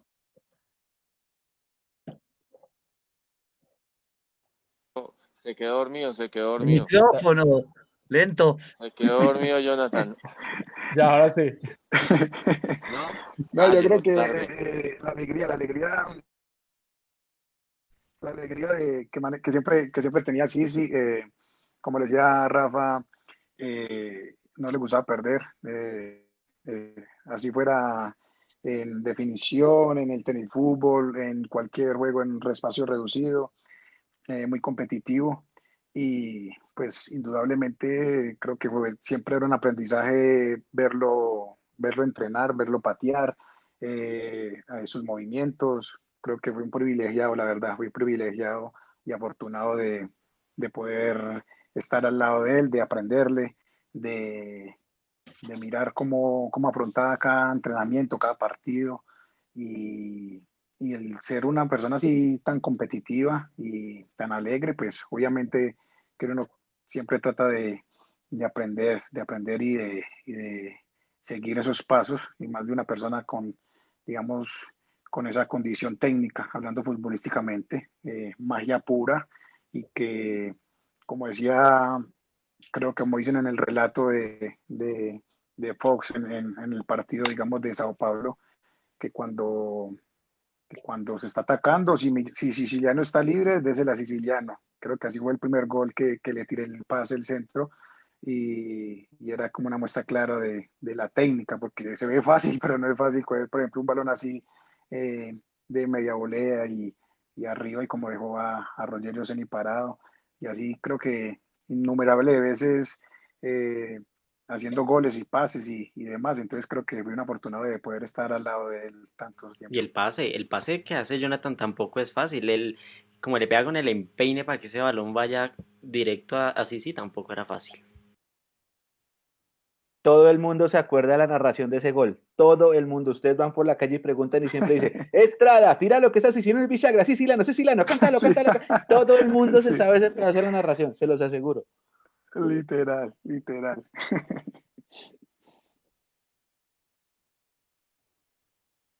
hágale, hágale con los audios. Listo, tenemos, tenemos un audio nomás. Aquí va. ¿Quieren quedarse acá? Hola a cada uno de, de, los integrantes de la mesa de Mundomillos, bendiciones en esta noche. Eh, corazón, mi sentido pésame también, porque nosotros también sentíamos a, a Chichi como, como parte de nuestra familia en esos momentos en los que se puso la 10, la 10 de Millonarios, que no es fácil. Preguntémosle qué pena ahí a, a Jonathan, que no es fácil ponerse la 10 de Millos. Y con eso iba mi pregunta cuando Estrada vuelve a Millos en el 2016, ¿qué pasó? ¿Qué fue lo que no, no le dejó sacar esa magia que, que, tanto nos ilusionó y que tanto nos, nos hizo destellar los ojos en, en aquella gran época con, con, parte de este equipo que usted tiene acá en Mundo Millos? Y, y si desea volver a, al azul y blanco en algún momento. Buenas noches, bendiciones. Toda suya la palabra, Jonathan. Hmm.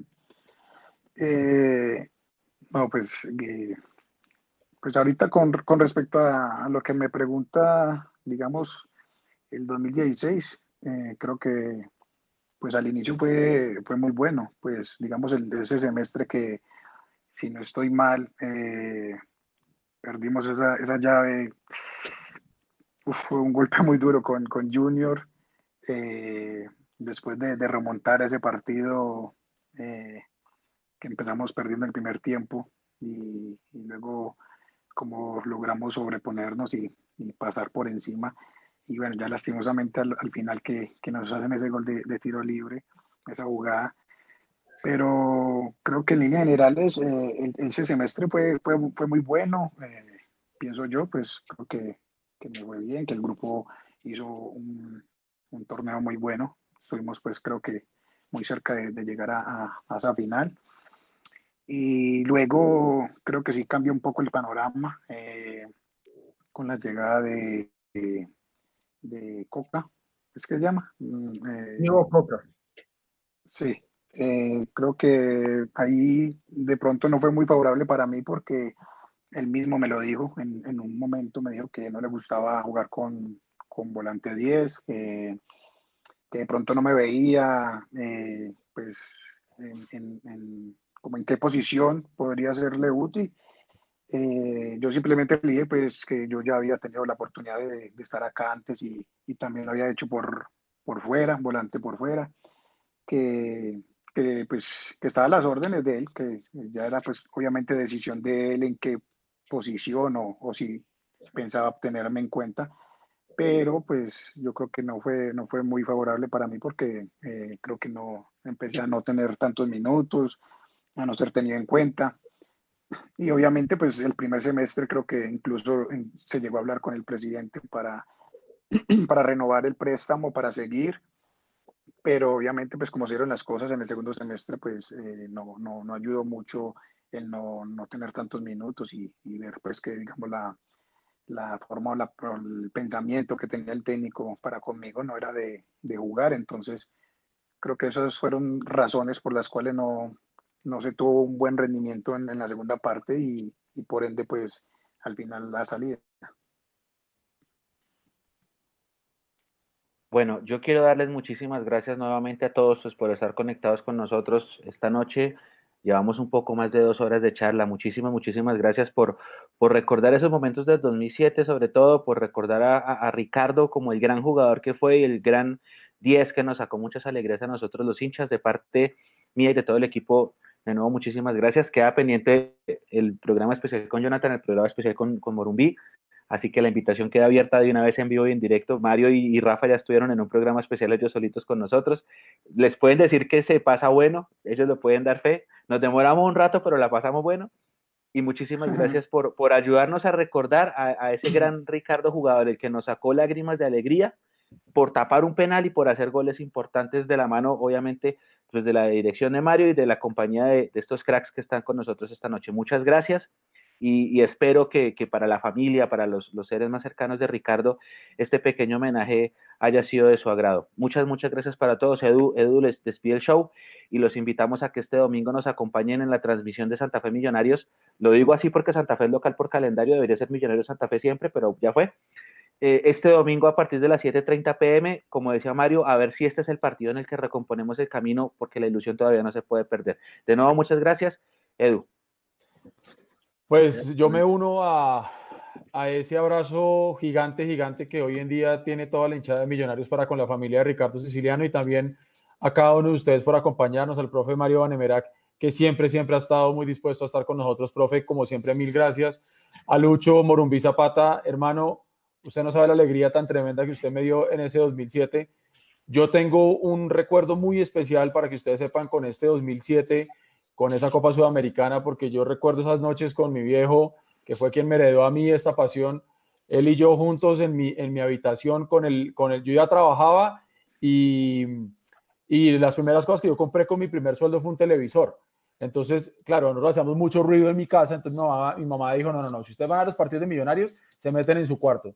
Entonces nos mi viejo y yo en mi cuarto, él invitaba un par de hamburguesas, nos tomamos unos whiskies Y los mejores recuerdos que tengo yo hoy en día con mi viejo es gracias a esa Copa Sudamericana de 2007 y, y por eso les quiero dar a ustedes las gracias porque esto es lo que seguramente yo le contaré a mis hijos cuando lleguen y a mis nietos. Entonces, gracias eh, Morumbí Zapata por eso, gracias Jonathan Estrada por esa dupla gigante, brillante de esos dos calvos mágicos que tuvimos en Millonarios. De verdad que mil gracias y Rafa Roballo, hermano, usted más que nadie lo sabe el cariño que le tengo y el aprecio que le tengo.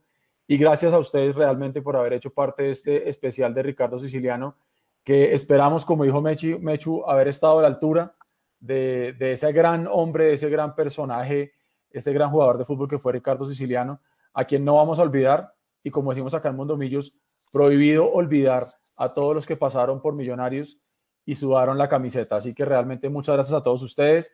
No, no siendo más, eh, hay que cerrar dando una mención especial a, a Colfutpro, porque nos informan que ellos, digamos que fueron importantes para los gastos de, del velorio de Ricardo, así que pues una mención especial para la gente de Fútbol también, porque creo que es importante no olvidar tampoco esas cosas.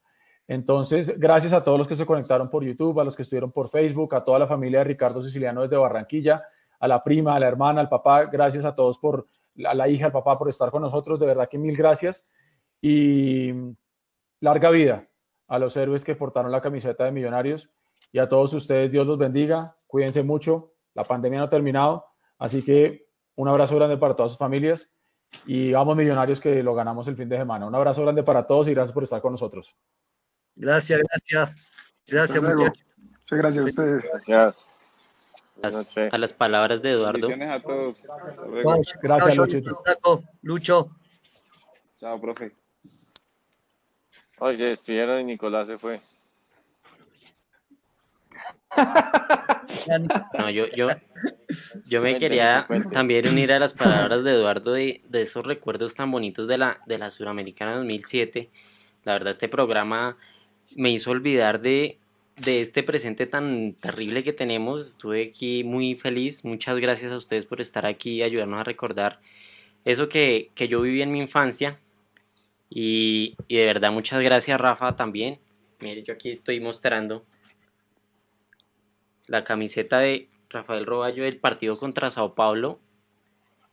Yo creo que yo no tenía mucha memoria, pero desde ese día para adelante me marqué.